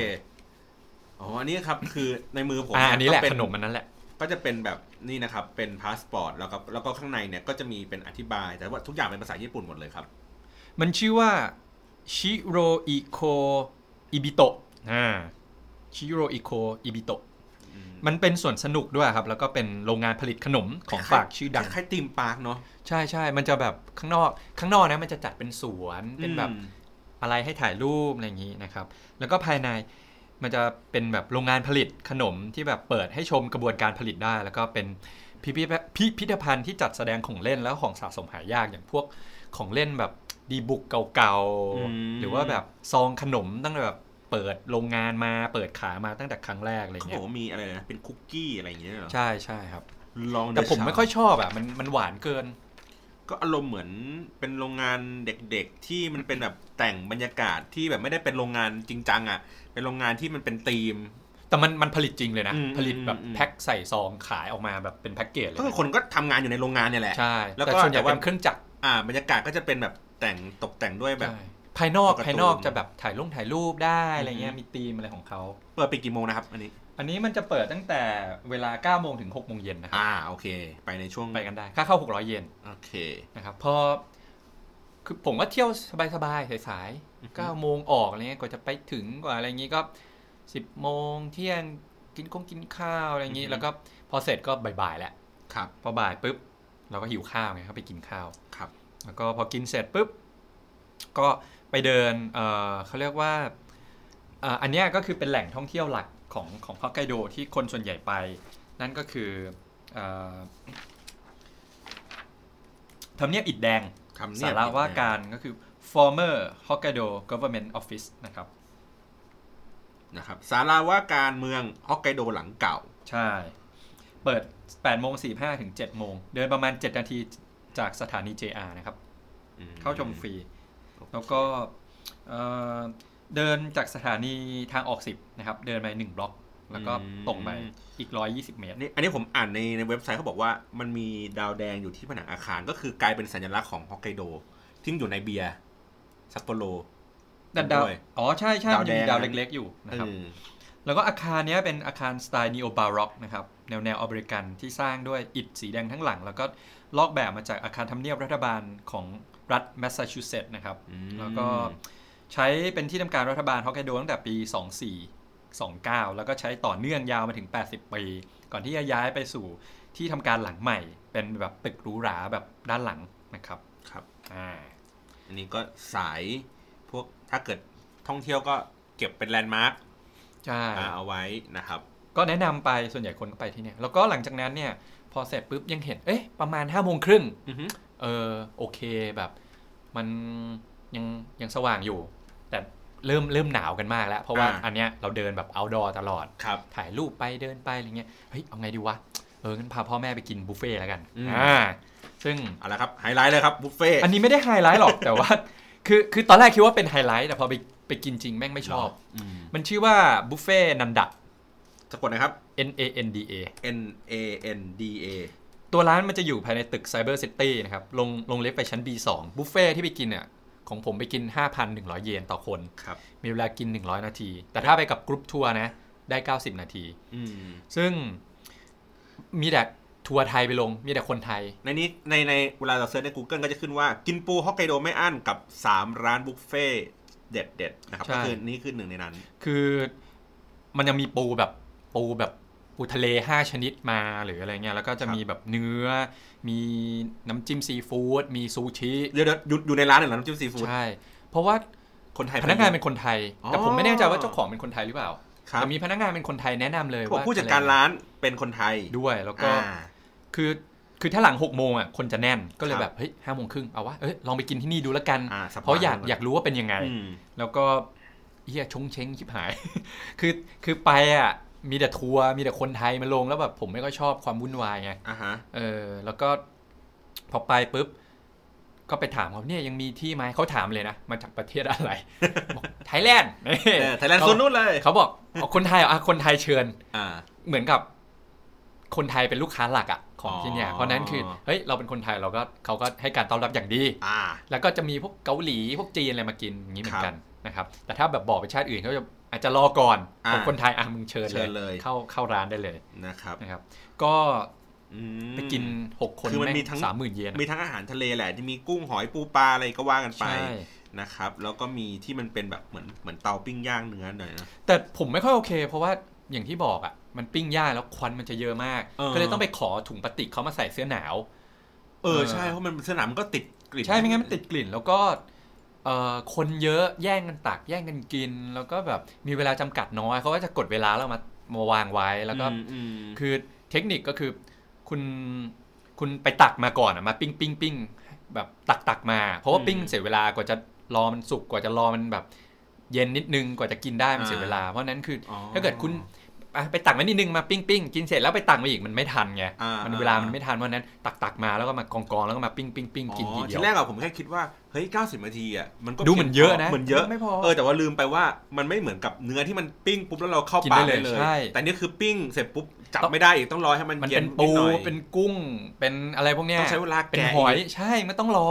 แล้วแบบมันเสียเวลา อันนี้เขาไม่ได้แกะให้ใช่ไหมเราแกะเองกันเองนะ ใช่แกะกันเอ โอง เค แล้วก็มีเนื้อมีแกะมีหมูมีอะไรเงี้ยแต่ว่า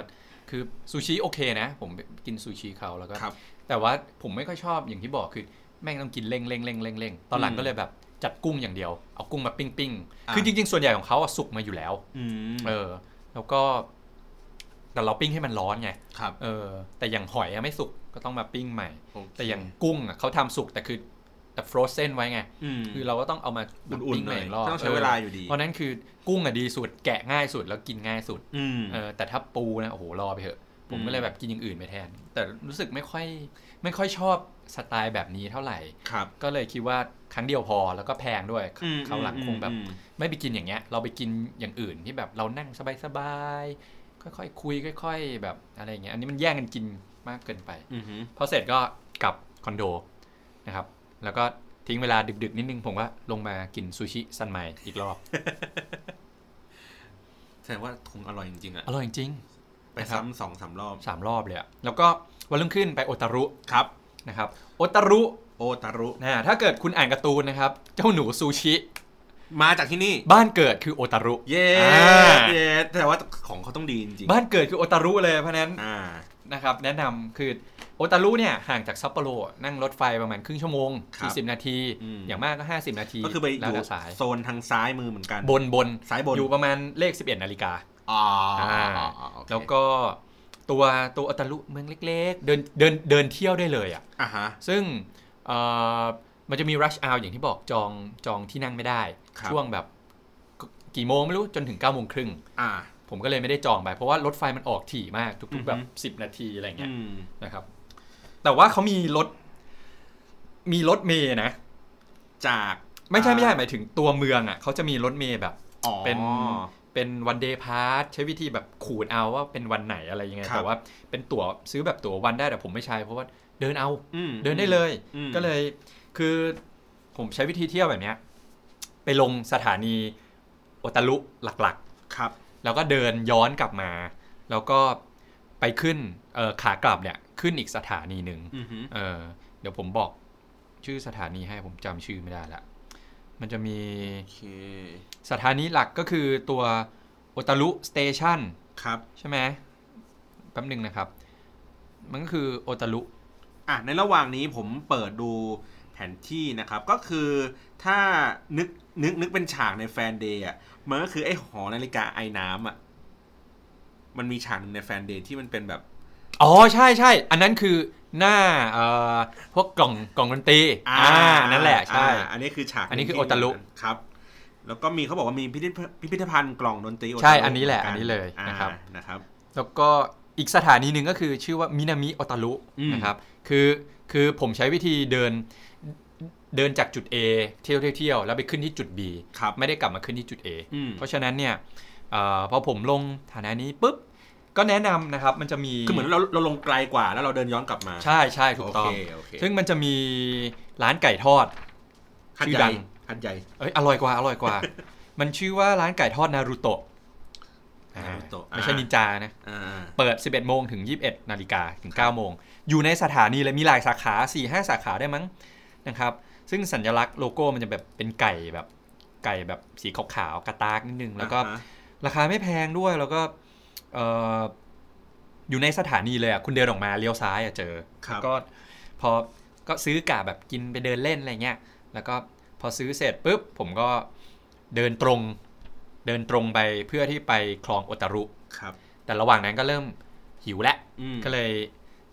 หาร้านข้างทางกิน อ่า ซึ่งก็ไปเจอร้านหนึ่ง ครับ เปิดพอดี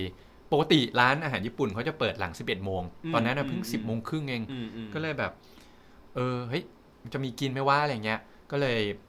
เดินผ่านร้านหนึ่งเปิดแหละไม่รู้เปิด 24 ชั่วโมงหรือเปล่า ก็เลยเข้าไปเห็นแบบหน้าร้านแบบเอออาหารดูน่ากินนี่ก็เลยเข้าไป ก็อย่างที่บอกร้านเฮียอะไรก็ได้อร่อยหมด อืม ก็อร่อยจริง อันนั้นเป็นอาหารแบบไหนอะ ๆโอ้อาหารทะเลเลย อ๋อ อร่อยแบบ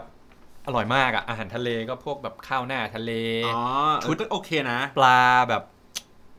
ปลาย่างซีอิ๊วอะไรเงี้ยแล้วก็เอ่อเยอะอะ อืม ชุดซาซิมิอะไรอย่างเงี้ยครับเออซึ่งมันก็อร่อยอะ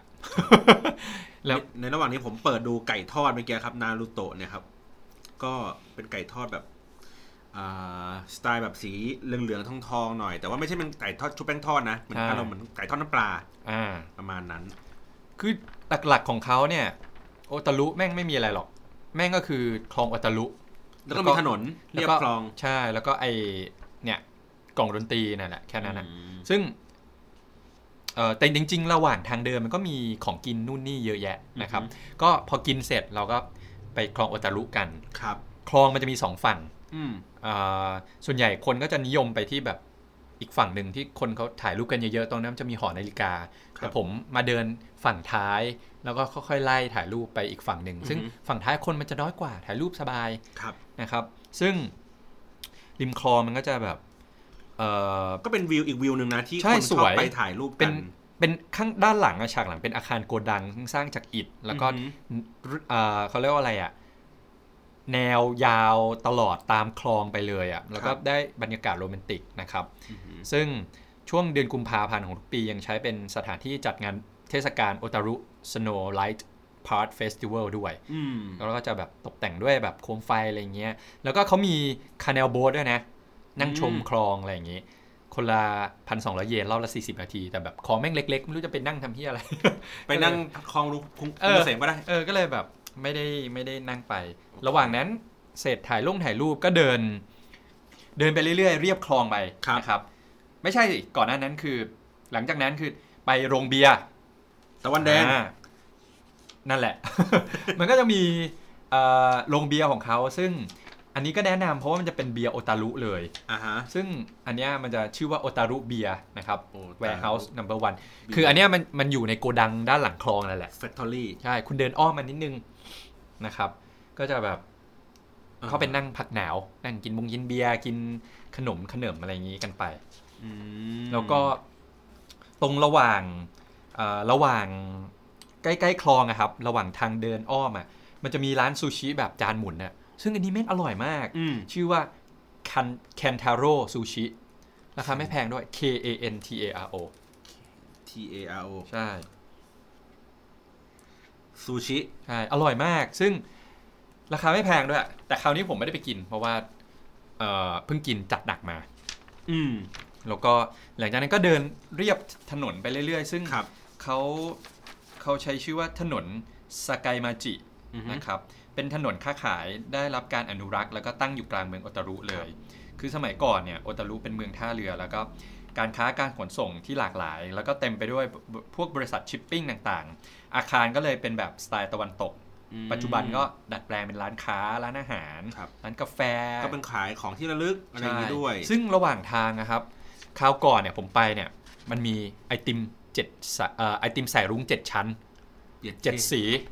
มันนีเด้ง อ๋อ เจ็ดแสงเจ็ดสี ภาพมันก็คือไอติมโคนที่เป็ ไอน ติม เกลี โค ย น ว เนี่ย หมุ เกลียวๆขึ้นไป อ่า เจ็ด แต่ว่า สี มันมีเจ็ดสี นะครับมันก็จะมีแบบรสแตกต่างกันน่ะเมลอนวานิลา ช็อกโกแลต อืม เอ่อสตรอเบอรี่อะไรเงี้ย อืม รูปร่างสวยนะครับ ใช่ แต่รส ใช่ ชาติ ใช่ แม่งไม่ได้เรื่องเลย อ้าว เออ ไม่อร่อยเลยรส เหมาะ ชาติ สำหรับถ่ายรูป เออแต่คือไม่อร่อย เพราะว่าอาจจะมันมันอาจจะมีหลายรส ใช่ มันผสมกันมั่วๆกัน ไม่ไม่ ปหน่อย แต่รสแม่งไม่อร่อยจริงๆว่ะก็เสียใจ แต่ เหมือน แต่ กัน แค่ นะ คิดในใจ แค่เมลอนอยู่กับช็อกโกแลต แล้วแม่งผสมไอ้เหี้ยสตรอเบอรี่เข้าไปอีกก็ คือมันควรจะอร่อยของแต่ละรสแต่แบบไม่อร่อยแต่คือถ้าเป็นไอติมแบบไอติมนมของมันอ่ะอร่อยมาก อืม ไอติมนมของมันอร่อยมากนะครับแล้วก็เราก็เดินผ่านไปเรื่อยๆ จนกระทั่งเออมันจะมีร้านหนึ่งเป็นไอติมแปะเปลวทองคำเปล วอ่า คือร้านมันจะอยู่แบบริมๆ แล้วก็ราคามันจะ 880 เยน ซึ่งมันแพงตรงทองคำเนี่ยแหละ ซึ่งไอติม อ่า คือไอติมรสชาติมันก็อร่อยอยู่แล้วแหละ ในภาพนะครับ มันคือไอติมเกลียวเมื่อกี้แหละ ที่มัน ใช่ เป็นรสนมแล้วมีทองคำเปลวแปะเอาไว้อยู่ นะครับ ปกติไอติมเนี่ย โคโคนหนึ่งอะประมาณ 300 เยน ไอเยนนี่ 880 แพงตรงทองคำ นี่นี่ในในนี่คุณคุณติ๊บเขียนว่าเอ่อหาในเน็ตไม่เจอนะ ต้องไปถามคนเอา ใช่ แต่คือเดินตรงไปเรื่อยๆอะจำจำรูปนี้ไว้ก็จะเจอ ก็คือว่าให้เดินเลยร้านเบียร์ไป ไม่ใช่เดินเดินเรียบคลองมาเรื่อย อ๋อ ๆ จะอยู่จะอยู่ร้านมันจะติดกับเอ่อป้าปั๊มน้ำมัน ร้านอยู่ติดกับปั๊มน้ำมัน ใช่ นะครับ อยู่ติดกับปั๊มน้ำมันเลยนะครับ เดี๋ยวผมจดไว้ก่อนนะ อืม เฮ้ยมันก็แปลกดีเหมือนกันนะ เป็นแบบ ก็ลองกินดู แต่คือบอกเลยนะว่าทองคำเนี่ยไม่มีรสชาติของมันเอง เออเออเออ ทองคำไม่มีรสชาติ มีไว้เพื่อความหรูหรา ทองคำกินได้ ก็เหมือนก็อารมณ์เหมือนไอ้เจ็ดสีมณีเจ็ดแสงเมื่อกี้แหละว่า ที่มันเอาไว้ดูสวย ใช่ แต่อันนี้ไอติมมันอร่อย มันจะมีให้เลือกระหว่างรสนมกับรสชาเขียว อ๋อ า แต่ว่า เฮ้ยมันสวยจริง ถ่ายรูปมาแล้ว ใช่ แบบ ถ่ายรูปสวย อัพไลท์ได้เลยทีเดียว นะครับ ก็ แต่แพงอ่ะ อ่ะเดี๋ยวเราเร่งๆกันหนะครับว่า ได้ครับ โอเค เดี๋ยวคนฟังก็จะเบื่อว่าโอ้ยคุยกันอะไรกันนานเป็นชั่วโมงกว่า เออแล้วก็หลังจากนั้นคือก็เดินไปเรื่อยๆ มันก็จะมีพวกอ่าร้านขนมชื่อดังอย่างเช่นเลอตาโอะ อ่า อันนี้ก็จะชีสเค้กอร่อยแบบอร่อย ชีส เยี่ย ค้ก ๆ นะครับอืม แล้วก็จะมีแบบพวกไอติมที่เนี่ยก็อร่อย ครับ เพราะฉะนั้นมันจะมีหลายสาหลายสาขาเหมือนกัน อือหือ มันจะมีสาขาใหญ่ที่แบบมีหอคอยสูงๆกับตามทางก็จะมีอีกหนึ่งสาขาอะไรเงี้ย ซึ่งระหว่างทางมันก็จะแบบเป็นร้านขายแบบพวกขนม ร้านขายข้าวแล้วก็ร้านขายแบบของที่ระลึกตามทางไปเรื่อย ๆ อืม นะครับ แล้วก็เอ่อจริง ๆ สาขาไหนก็ได้ มีที่ว่างคุณก็ไปกินได้นะครับชีสเค้กอร่อยสัส อืมอืม นะครับ อืม ๆ แล้วก็ถึงจุดไฮไลท์ก็คือเโอตารุมิวสิกบ็อก ครับ มิวเซียมนะครับ อืม ค่าเข้าฟรี ซึ่งแฟนเดย์แหละ ข้างในข้างหน้ามันก็จะเป็นนาฬิกา อ่า ไอ้น้ำที่แบบพ่นไอ้น้ำทุก ๆ 15 นาที ครับ นะครับแล้วก็เป็นอาคารสไตล์ตะวันตก 3 ชั้น สร้างจากอิฐอายุมากกว่าร้อยปีนะครับ อืม อยู่อยู่ใกล้สถานีอย่างที่ผมบอกอะมิตะมิมินามิโอตารุ แล้วแล้วตอนที่ไปเที่ยวเนี่ยได้ซื้อ ไม่ซื้อแพงเพราะแล้วก็ไม่รู้จะซื้ออะไรด้วย อันหนึงประมาณเท่าไหร่ นึกประมาณ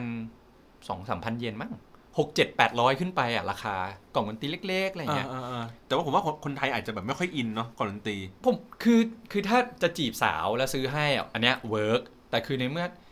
กล่องมันมีเยอะมาก แล้วแบบรูปร่างมันไม่ได้โดนใจเลยสักอัน แล้วเพลงก็ไม่รู้ว่ามีเพลงอะไรบ้างจะให้แบบไปนั่งแงะแงะแงะเกือบทุกอัน ผมว่ามันเสียเวลาแล้ว ผมก็เลยไม่ได้ซื้อมาแล้วรู้สึกว่ามันแพงเอาตังค์ที่เราซื้อเนี่ย ไปกิน ซื้อ ขนมดีกว่า เออไปกินข้าวหรือแบบซื้อ เออเออ ฟิกเกอร์โดเรมอนที่ผมชอบแบบ ดีกว่า อ่าา อะไรอย่างเงี้ยก็เลยก็เลยก็เลยไม่ซื้อ อ่า เออซื้อนาฬิกาแบบ Star War ได้เลยนะเว้ยอะไร เห เงี้ย มาะเหมาะกับการไปถ่ายรูปไหม เหมาะกับการไปถ่ายรูปไปเดินเล่น โอเค แต่ไม่เหมาะกับการช้อปปิ้ง ช็อปก็ได้ถ้าเกิดคุณชอบอ่ะเออ หรือไปซื้อฝากสาว ซื้อเป็น ก็ ที่ระ เหมื ลึ อน สักครั้งหนึ่ง เหมือนเหมือนในแฟนเดย์ไง มันชื่ออะไรนะไอชื่ออะไรชัยชัยป่ะ อะไรสักอย่างพระเอกอ่ะ ซึ่งแบบเห็นนางเอกชอบไออุนิไงก็เลยซื้ออุนิไปให้อะไรอย่างงี้ ม ประมาณนั้น นะค ค รั รั บบ แล้วก็นั่งรถไฟกลับ ม ตอนแรกอ่ะจองไว้ประมาณ6กโมง อือฮึ แต่ว่าเฮ้ยมันสี่โมงกว่าแล้วมันเริ่มมืดแล้ว แล้ว ครับ แบบเดินหมดแล้วไม่มีอะไรก็เลย เดินไปที่สถานีรถไฟแล้วก็นั่งรอบห้าโมงกลับไป อ๋อถ้าเกิดไอ้ไอ้เราจองอันหนึงแล้วเรานั่งอีกอันหนึงก็ได้ ได้เออแต่จองไว้เพื่อแบบจะได้มีที่นั่งแน่นอนอะไรเงี้ย อ๋อแต่ถ้าเกิดถ้าเรามามาก่อนหรือมาหลังก็อาจจะ ก็ได้ไม่มีปัญหา ก็รีเซิร์ฟ คือคือ รีเซิร์ฟป่ะ แต่เก้าอี้จะไม่มีไง อ๋อ จะต้องไปตามรอบที่เรารีเซิร์ฟเท่านั้น อ๋อ นะครับ โอเค ก็เลยอันนี้ก็คือนั่งรถกลับไปแล้วก็ไปกินข้าวที่ อืม ในห้างนะครับ ก็อันนี้ไปกินร้านหมูทอดที่เมืองไทยก็เอาเข้ามา อืม ชื่อว่าเอ่อจำชื่อไม่ได้ว่ะ มันมันมีที่เซนทรันเวิลด์อะครับ หมูทอดอะไรที่ดัง ๆ อ่ะ เยต้องเห็นรูปผมจำชื่อไม่ได้เหมือนกัน หมูทอด CTW แป๊บหนึ่งนะครับ เดี๋ยวผมเสิร์ช หมู กัน หมูทอดเซนทรัลเวิลด์ วาโกเออ อ่า หมูทอดวาโก ซึ่งอันเนี้ยต้นตำรับเลย ก็กินที่นู่นก็อร่อยเหอก ต้นตำรับอยู่ที่ฮอกไกโด ไม่ไม่ อ๋อ ผมผม หรือว่า ไม่แน่ใจว่า เป็นสาขา ว่าว่าต้นตำรับจริงที่ไหน แต่ว่ามีสาขาที่ฮอกไกโด ก็เลย ที่ในเซนทรัลเวิลด์ที่อยู่ฝั่งเซน ที่ที่แบบโอ้โหคนแม่งต่อคิวเย ฝั่ง อะ อี มา เซ ก ตันพูดผิด ใช่อีสตัน อ๋อ ใช่ใช่ใช่ใช่ผมรู้แล้ว ผมเคยกินอันนี้ อร่อย ที่สถานีเกียวโต ก็มีใช่ไหม ที่ผมบอกว่ากินแล้วแบบอื้อหือน้ำตาจะไหลแม่งฉ่ำหมู เออ ฉ่ำแบบ หมูนุ่มเลยอ่ะ เออ อ อ ร่อยมาก อร่อยมากอร่อยมาก แต่นี่ผมสั่งแบบหมูครึ่งหนึ่งแล้วก็มีกุ้งทอดด้วย อ่า อร่อย นะครับ นะครับ แล้วก็วันนั้นก็กลับไปก็หมดไปวันอีกวันหนึ่งแล้ว แล้วก็เหลืออีกวันหนึ่งวันสุดท้ายก็คือ ก่อนที่จะไปสกีรีสอร์ทคิโอโรก็เป็นเอ่อไปเที่ยวซัปโปโรวันสุดท้าย ซึ่งเก็บตกที่เหลือก็คือจะมีเอ่อหอนาฬิกา ครับ นะครับหอนาฬิกาเป็นซัปโปโรคล็อกทาวเวอร์ อือหือ มันจะอยู่ยึ้งเยื้องๆกับทำเนียบอิฐแดง ครับ นะครับ ก็สามารถเที่ยวด้วยกันได้ถ้าถ้าเราไปแถวๆนั้น ใช่ ก็ โอเค มันเปิด8โมง45ถึง5ถึง5โมง10 ค่าเข้า ครับ 200 เยน แต่ผมไม่ได้เข้าไปถ่ายรูปข้างนอก โอเค แล้วก็ตรงเนี้ยมันจะติดอยู่กับสวนสาธารณะโอโดริ ครับ แล้วก็ไปที่เอ่อเดินเล่นโอโดริพาร์คนิดนึง แล้วก็ไปตรงทีวีทาวเวอร์ อืม นะครับ ก็คือจะเป็นเอ่อที่ไอ้ตรงโอโดริพาร์คที่เขาแกะสลัก หิมะ งานอะ งานที่เราแข่งกัน หิมะเฟสติวัลอันนั้นแหละ อ๋อ ที่เขาแกะสลักก็คือตรงนี้แห แต่ ละ ถ้าเกิดว่าเป็นหน้าที่มันไม่มีก็เป็นร้านโล่ง ใช่ แต่ว่าของผมยังมีหิมะอยู่ มันจะมีเศษซากอะไรที่เขาแบบ ๆอืมอืม พังๆอยู่อะไรเงี้ย ครับ แล้วก็เดินแล้วก็ก็ถือว่าเป็นวันช้อปปิ้ง อืม วันเที่ยวในซัปโปโรวันสุดท้าย ก็คือเดินเดินเที่ยวแบบเต็มที่เลย ซึ่ง แล้วก็ ข้าวของอะไรในนั้นก็สามารถซื้อได้โดยที่เราไม่ต้องรอไปถึงโตเกียว ใช่ไม่ต้องไม่ต้องไม่ต้องรอเลย เพราะว่าเอ่อตรงเนี้ยมันจะมีถนนแบบ ชื่อว่าทนุเอ่อทนุกิโคจิเป็นช้อปปิ้งอาร์เคดเลยนะครับ เป็นถนนคนเดินที่แบบเก่าแก่ที่สุดของฮอกไกโด อืม โดยสร้างมาตั้งแต่ปี 1873 แล้วก็มีร้านค้าแบบมากกว่า 200 ร้านแล้วก็ 7 บล็อกยาวกว่า 900 เมตร ครับ ซึ่งไอเด่นอ่าจำได้ชื่อเด่นชัย อาเดนชัย อ่าเด่นชัยมันก็ไปที่ เดินมา กั แล้วเห็นพระเอกกับนางเอก แบบซิกของกัน อ่า อะไรเงี้ย อ่า ที่แบบไปบิดบิดๆไอตัวไอที่แขวนกับแก้ว ไอ้ อะไร กา เงี้ย ชปอง อ่า นะครับ ประมาณนั้น ก็คือผมก็ไปเดินตรงนี้แหละ ชื่อว่าทานุกิโคจิ นะครับ ครับ แล้วก็ได้รองเท้ามาสองคู่ อืม ไนกี้ไนกี้คู่หนึ่งแล้วก็นิวบาลานคู่หนึ่ง ซึ่งจริงๆ ในตลาดลักษณะแบบเนี้ยผมว่ามันมีมึในเมืองใหญ่ทุกเมืองเลยนะ ทุกเมือง สไต โอ ล์แบบ ซาก้า เดียว ก็ นเลย มี ใช่ โตเกียวก็มี ใช่ ผมเดินไล่เลยนะ คือเดินมาโอโดริอะ อืม เดินเดินไปซ้ายก่อน แล้วค่อยเดินกลับมาขวาอะไรเงี้ย ก็คือถนนมันสวนที่เดินอะมันอยู่ตรงกลางพอดี แล้วก็เลยเดินซ้าย อ๋อ มันคือมันมี ทีขวา เป็น ที อย่างนี้มันเป็นสามอันสา ไม่ไม่ แว ถนนเป็นถนนยาว ยาว ใช่ เป็นถนนยาวนึกว่าเหมือนสวนจตุจักรอะแล้วก็ อ่า ถนนแบบยาวไป แต่ตรงที่ผมเริ่มอะมันคือตรงกลางไง อ๋ออ่ อ่าผมก็เลยเดินไล่ ดิ ซ้ายหนึ่ง ไล่ไป ขวาหนึ่ง อย่นี้อย่างนี้ ใช่ โอเค แล้วก็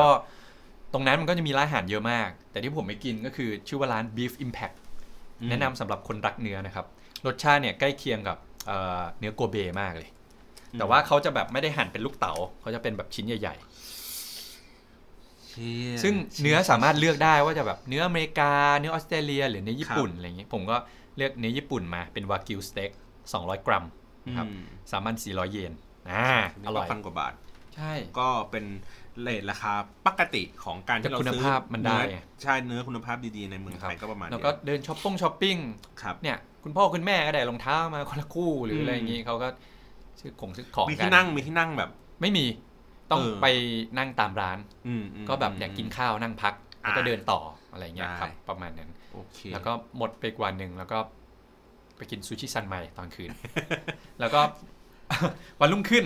ก็คือเราเราหมดจากซัปโปโรแล้ว ครับ วันรุ่งขึ้น ก็ถึงค่อยออกไปข้างน อี อก กสองคืนเนี่ยผมไปนอนที่คิโรโร ครับ ซึ่งอันเนี้ยแฟนเดย์มันก็ไปเหมือนกันไปถ่ายเหมือนกัน อ่า ซึ่งมันชื่อเมื่อก่อนมันชื่อว่าเดอะเปียโน อืเหอ มันจะมี 2 ตึก คือ เหมื เด อน อะเปีย เหมื โน อนร้านเหล้าเลยอะ กับเดอะมัลเทน คิโรโร คิโรโรรีสอร์ทแต่ตอนเนี้ย Kiroro เขาเปลี่ยน Resort ชื่อแล้วเพราะว่าเจ้าของเป็นคนไทย โอ้แสดงว่าคนไทยแม่งไปกันเยอะมาก นะครับ property perfect โอ้โหรู้ชื่อด้วย ใช่ ก็เขาจะเปลี่ยนชื่อเป็นอ่า tribute อือหือ แล้วก็อีกอันหนึ่งเป็นเชอร์ตันผมไม่นอนฝั่งเชอร์ตันซึ่งเชอร์ตันนี่มันจะเป็นติดกับตัวแบบเล่นสกีเลย ส่วนไอ้ทริบิวเนี่ยก็คือเดอะเปียโนอันเดิมอ่ะซึ่งมันจะอยู่ห่างออกมานิดนึง นั่งรถสามสาอันนี้มาที ผมลองเซิร์ชดูนะครับว่าเขาบอกว่ามันมีช่วงที่เป็น Snow Park นะครับพีเรียดของเขาคือ 9 ธันวาจนถึง 18 เมษาเอ้ย 15 เมษา ซึ่งมันจะเป็นช่วงที่มันยังเล่นสโนได้อยู่ ใช่ เล่นสกีด้วย อ่า เฮ้ย ซึ่งผมไปก็อาจจะทันเว้ย แต่ค่าเข้ามั ลอนงไปลองไป 1,500 ไม่มันไปเช้าเย็นกลับได้ อ่า แต่ของแต่คือคือมันจะมีรถรับส่งฟรีจากโอตารุ ครับ เพราะฉะนั้นเนี่ยลองหาข้อมูลดูว่า เวลากี่โมงอะไรคุณคุณคุณไป เป็นของของ เป็นของ ส เป็ กี นของ รีสอร์ท ใช่เป็นของสกีรีสอร์ทแต่ของผมเนี่ย ผมนั่งรถจากตัวเมือง ครับ ไม่ได้ไปนั่งจากโอตารุผมนั่งจากตัวซัปโปโรซึ่งเอ่อเป็นรถบัสคิโรโรเนี่ย ออก 8 โมงไปถึงที่นู่น 10 โมง 25 แล้วก็รถไปจอดที่ Holiday Inn ANA ซึ่งใกล้ๆกับซัปโปโรของผมเออเมอเอ่อเมอร์เคียวเดินไปนิดเดียว ครับ ค่ารถ 2,100 เยนเหมือนกันก็ตกคนละ อืม 3,500 แต่แม่งมีดราม่า ยังไง คือเราก็จองอะไรเรียบร้อยเสร็จ อ่า ไปถึงก็ชูใบว่าแบบเนี่ยปริ้นมาเราจอง จองมาแล้วเรียบร้อยม อ่าพอรถจะออกเราก็ถ่ายลงถ่ายรูปซื้อข้าวมากิน ใช่ พอรถจะออกอยู่ดีไอ้คนขับรถมันก็เอาเอามือถือมาเนี่ยคุยกับคนนี้หน่อยอะไร อ่า เงี้ยซึ่งแบบเอ้าอะไรวะมีปัญหาอะไรผมก็ อ่าอ่าอ่า คุยแฟนผมก็คุยเขาพอพูดญี่ปุ่นได้หนึ่ง อ่า ก็คุยไปคุยมาเหมือนประมาณว่าเนี่ย ตอนนี้หิมะตกหนักมาก คือเช้าวันนั้นน่ะหิมะแบบเหมือนพายุหิมะเข้า อ่า เนี่ยมันไม่สามารถเล่นสกีได้ ครับ เนี่ยไปส่งไม่ได้นะ อืม เนี่ยแต่เราจะแบบเนี่ยไปพาไปอีกสถสกีหนึ่งสถานีอีกสกีหนึ่งได้ อืม แล้วก็เอ้าไอ้เฮียก็เราจองที่นอนไปแล้วทุกอย่างจองไปแล้วแล้วทำไงอ่ะอยู่ดี อ้าวแล้วคุณจะรับผิดชอบยังไงแบบ ที่นอนคือจะให้กลับไปนอนที่เดิมเหรอหรืออะไร เพราะว่า อืมอืม คิโลโลแม่งแพงด้วย อ่า แบบเฮ้ยจองจ่ายตังค์ไปแล้วแล้วอะไรยังไง อ่า คุยกันโอ้โหไม่รู้เรื่อง อ่า จนกระทั่งแบบรถก็ออกไป ก็เลยโทรไปถามที่โรงแรมว่า เฮ้ยเนี่ย ผมจองไปแล้วนะ สรุป เออ มันมีบุ๊กิ้งหรือเปล่า อ่า ก็บอกเอ้ยมันมีเนี่ยเดี๋ยวเจอกัน แล้วถนนหนทางอะไรมัน อ่าแล้วที่แคทบีที่เขาบอกว่าไอ้ เอ พายุ อ หิมะ เขาบอก มั เนี่ย ต เหมือนกับเนี่ยรถวิ่งไม่ได้นู่นนี่ผมบอก อ่า เฮ้ยแล้วมันถนนมันวิ่งเข้าไปได้ไหม เออ เขาบอก เออ ก็ก็ได้นะ ก็ยังมีคนเข้ามาพักอะไรเงี้ย อ้าว โรงแรมไม่ได้ปิดผมว่าเอ้าเฮียอะไรของแม่งวะเฮ้ยอย่างนี้ก็แสดงว่าโรงแรมปิดดิผมก็เอ้ามึงก็ไปส่งกูดีวะ เออ ผมแล้วแบบคุยไปคุยมาคือ ไอ้นั่นไม่ยอมไปส่ง อ่าก็เลยโทรโทรโทรไปหาแบบไอ้นั่นอีกรอบหนึ่งไอ้นั่นก็หยิบโทรศัพท์ให้อีกรอบคุยไปคุยมาแบบเนี่ยเนี่ยผมจองเลขบุ๊กิ้งอันนี้อันนี้อันนี้เขาบอก อ่า ไม่เจอชื่อ อ้าว ก็เลย อันนี้ก่อนก่อนที่จะโทรไปถามโรงแรมก็เลย อ่าง ง งเอ้ยบุ๊กิ้งแล้วนี่หว่าทำไมไม่มีวะ เออเออ พอโทรไปถามโรงแรมเอ้าสรุปมันมีบุ๊กิ้ง อืม ก็เลยคุยกับไอ้ทางรถอีกที ที ห หนึ่ นึ่ ง ง ว่าอ้าว สรุปยังไงสรุป อืม เขาก็บอกว่าเออเนี่ยไออะไม่ได้จะไปเล่นสโนว์ไอแค่จะไปพัก ไปพัก อย่างเดียว อ๋อ คือเนี่ยแบบคุณคุยรู้เรื่องไหมเนี่ยมีคนพูดภาษาอังกฤษได้ไหมที่แบบ อ่าอ่า คุยกันรู้เรื่องมีไหม อ่า เขาบอกไม่มี แล้วผมรู้ว่าในคิโลโลมันมีสตาฟเป็นคนไทยด้วย ผมก็เลย อ่า บอกเนี่ยคุณก็ไปเรียกสตาฟคนไทยมาคุยดี อ่าอ่า จะได้คุยกันรู้เรื่องเขาบอกไม่มีไม่มี อ่า แล้วแบบคุยไปคุยมาคือเนี่ยคุณทำไงได้แบบส่งผมไปที่โรงแรมพอ อ่า ผมไม่ได้จะไปเล่นสกี อ่า เขาบอกอ่างั้นโอเคได้ อืม ปรากฏคือสรุปสุดท้ายเนี่ยมารู้มามาแบบมาอ๋อเองอะตรงที่ว่าสรุปไอ้คนที่คุยอะแม่งเป็นบริษัทรถ แม่งไม่ใช่โรงแรม อ่า เออ แสดงว่าบุ๊กิ้งที่เขาบอกก็คือมันไม่มีเพราะว่าในบริษัทรถมันไม่บอก ใช่ไม่บุ๊กิ้งเป็นคนละอันกันที่ อ่า เขาถามคือบุ๊กิ้งรถ อ๋อ แต่ผมบอก เป็น บุ๊กิ้ง booking โรงแร โรง ม แรม เพราะเราคิดว่า นั่นคือคนของโรงแรม ใช่ แล้วก็เอ้าไอ้เฮียทำไมไม่ได้สรุปอ๋อเราคุยกับรถ อ่า บริษัทร บริ ถ ษัทรถ ซึ่งแบบเขาที่เขาไม่พาไปเพราะว่า เหมือนไม่ เขาคิด booking ว่าเราอ่ะจะไปเล่นสกี ม พอเราเขาพาเราไปแล้วเราเล่นสกีไม่ได้เขาจะโดนด่า อ่า เขาเลยจะพาไปเที่ยวอีกสกีหนึ่งซึ่ง อ๋อ ไอ้เคียไม่ใช่เว้ย กูจะไปพัก เออ ก็เลยสุดท้ายเขาก็พาเราไปถึง ถึงโรงแรม ถึงโรงแรมไอ้ อื เหี้ย ม คือแบบตื่นเต้นมากตอนนั้นชิบหายแล้ว เฮ้ย เราจองไว้หมดแล้วแล้วจะผิดแผนเหรอวะ อ่ ดราม่าวะหรือยังไงแล้ว อ่า แล้วจะจะพักยังไงเพราะว่าในซัปโปโรทุกอย่างเที่ยวหมดแล้วอ่ะ อ่า เรา ก็เหลืออันนี้คืออันเดียว เอ สุด อ ท้าย อันเนี้ย ะ ที่แบบไม่ได้ไปวันนั้น อืม แล้วไง JR ก็หมดหมดอายุแล้ว เพราะว่า อืม เราแพลน อืม มาเที่ยวแบบพอดีอะไรเลยก็เอ๊ะ ครับ ยังไงวะ สุดท้ายอ่ะโอเคได้ไป อืม ก็ไปถึงคิโลโล โอเค เลทหน่อยก็ประมาณ แล้วระหว่างระหว่างระหว่างรอของผมอ่ะเขาก็จะไปจอดอีกโรงแรมหนึ่งแล้วมีเกาหลีขึ้นมา อืม คนขับรถก็ลงไปนานแล้วเป็นสิบนาที แล้วก็แบบ อืม มีคนขึ้นมา ผมก็ถามเอ้ยคุยอังกฤษได้ไหมเขาบอก อืม ได้ อืม เนี่ยเดี๋ยวยูจะไปคิโลโลหรือเปล่าเขาบอกใช่อ่ะ อืมอืม กูอุ่นใจละ อ่า มีเพื่อนร่วมทางไปแล้วแบบ อ่า ไปที่โรงแรมเหมือนกัน ครับ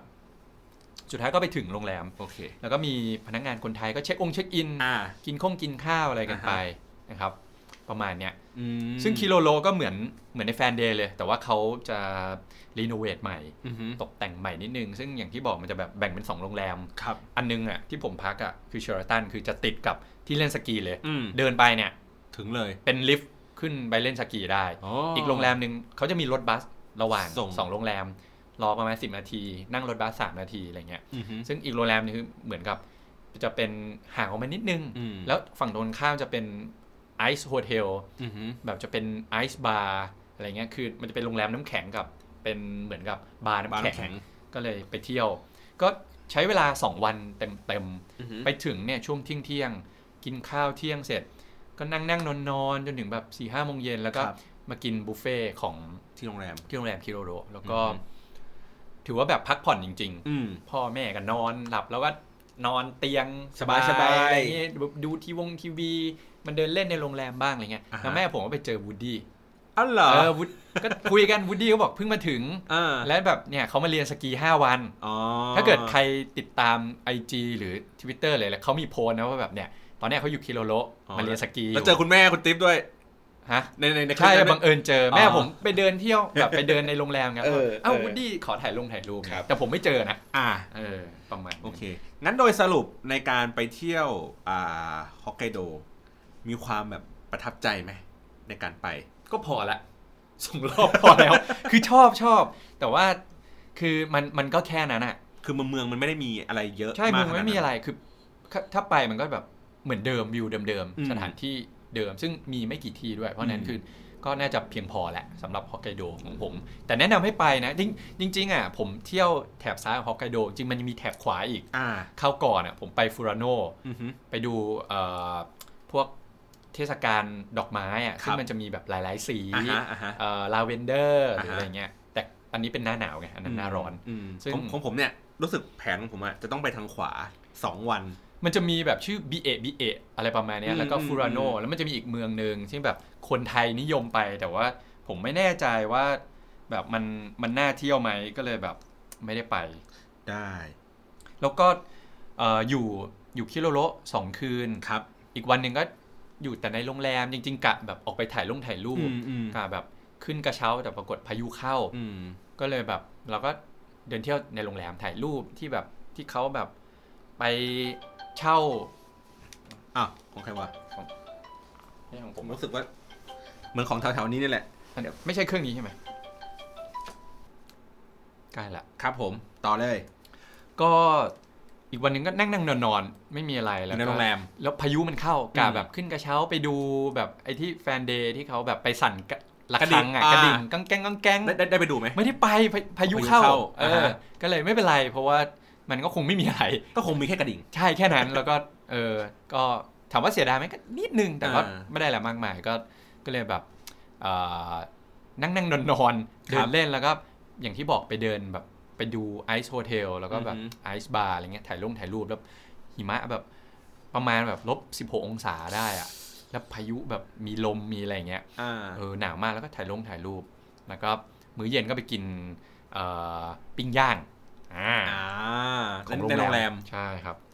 โอเค แล้วก็วันรุ่งขึ้นกลับก็คือใช้แท็กซี่ของโรงแรมแหละ ไปวิ่งเข้าสนามบิ เพราะว่า ลย มันเออแล้วมันเกือบมีดราม่าเพราะว่า พายุเข้า ผมตอนแรกผมผมจองไว้แล้วเวลาหนึ่ง ครับ น่าจะ9ก้าโมงครึ่ง อืม ผมคิดว่า เฮ้ย วิ่งเข้าแป๊บเดียวมีเวลาแบบจะเลื่อน 10 เป็น 10บโมง อ่า หรือสิบครึ่งเขาบอกว่าเฮ้ยวันเนี้ยพายุเข้า ต้องใช้เวลาประมาณจาก 2 ชั่วโมงอ่ะคูณ2อ่ะเป็น4หรือ5ชั่วโมง จาก โอ้ จากจากเนี่ย สกี ไป รีสอร์ทไปที่ส แล้ว นา ผม ม บิน เออผมก็ถามเอาแล้วคนที่เขามาทำยังไงเขาบอกคนที่มาคือโรงแรมมันอยู่กับที่อยู่แล้วไงคุณก็ใช้เวลาเดินทางมาได้ไม่มีปัญหา อ่าอ่า แต่จากเนี่ยคุณต้องไปสนามบินใช่ไหม ให้ทัน เพราะนั้นแบบ อืม เนี่ยจาก9ก้าโมงครึ่งแบบแนะนำเป็น7จ็ดโมงแล้วกัน ไอ้เหี้ยคุณคุณต้องตื่น ตื่นแต่ เช้าเหมือน เช้า เดิมเออ เออ ก็เลยแบบอ่ะโอเคอ่ะก็เลยให้เขาแบบโทรนัดหมายใหม่ว่าอ่ะ อืม เป็น7จ็ดโมงนะ ม อะไรอย่างเงี้ย มม อาหารเช้าโรงแรมดีนะครับ ครับ ก็เลย ก็เลยแบบ คืนหนึ่งประมาณเท่าไหร่ ฮะ คืนหนึ่งประมาณเท่าไหร่ครับ ผมไปพักก็แปดพันนะมั้ง ก็ไม่แพง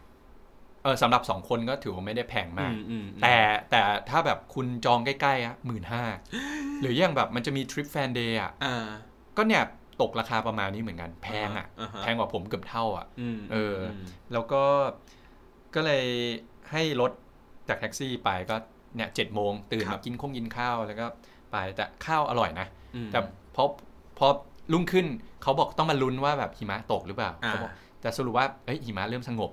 ก็เลยแทนที่จะใช้เวลา 4 ชั่วโมง ก็ถึง ก็ สองสามชั่วโมง แค่ประมาณไม่ถึง 2 ชั่วโมงเอง โอ้โห ชั่วโมง 40 นาทีอะไรเงี้ย อ่า ขึ้นทางด่วนด้วย อ่า แล้วก็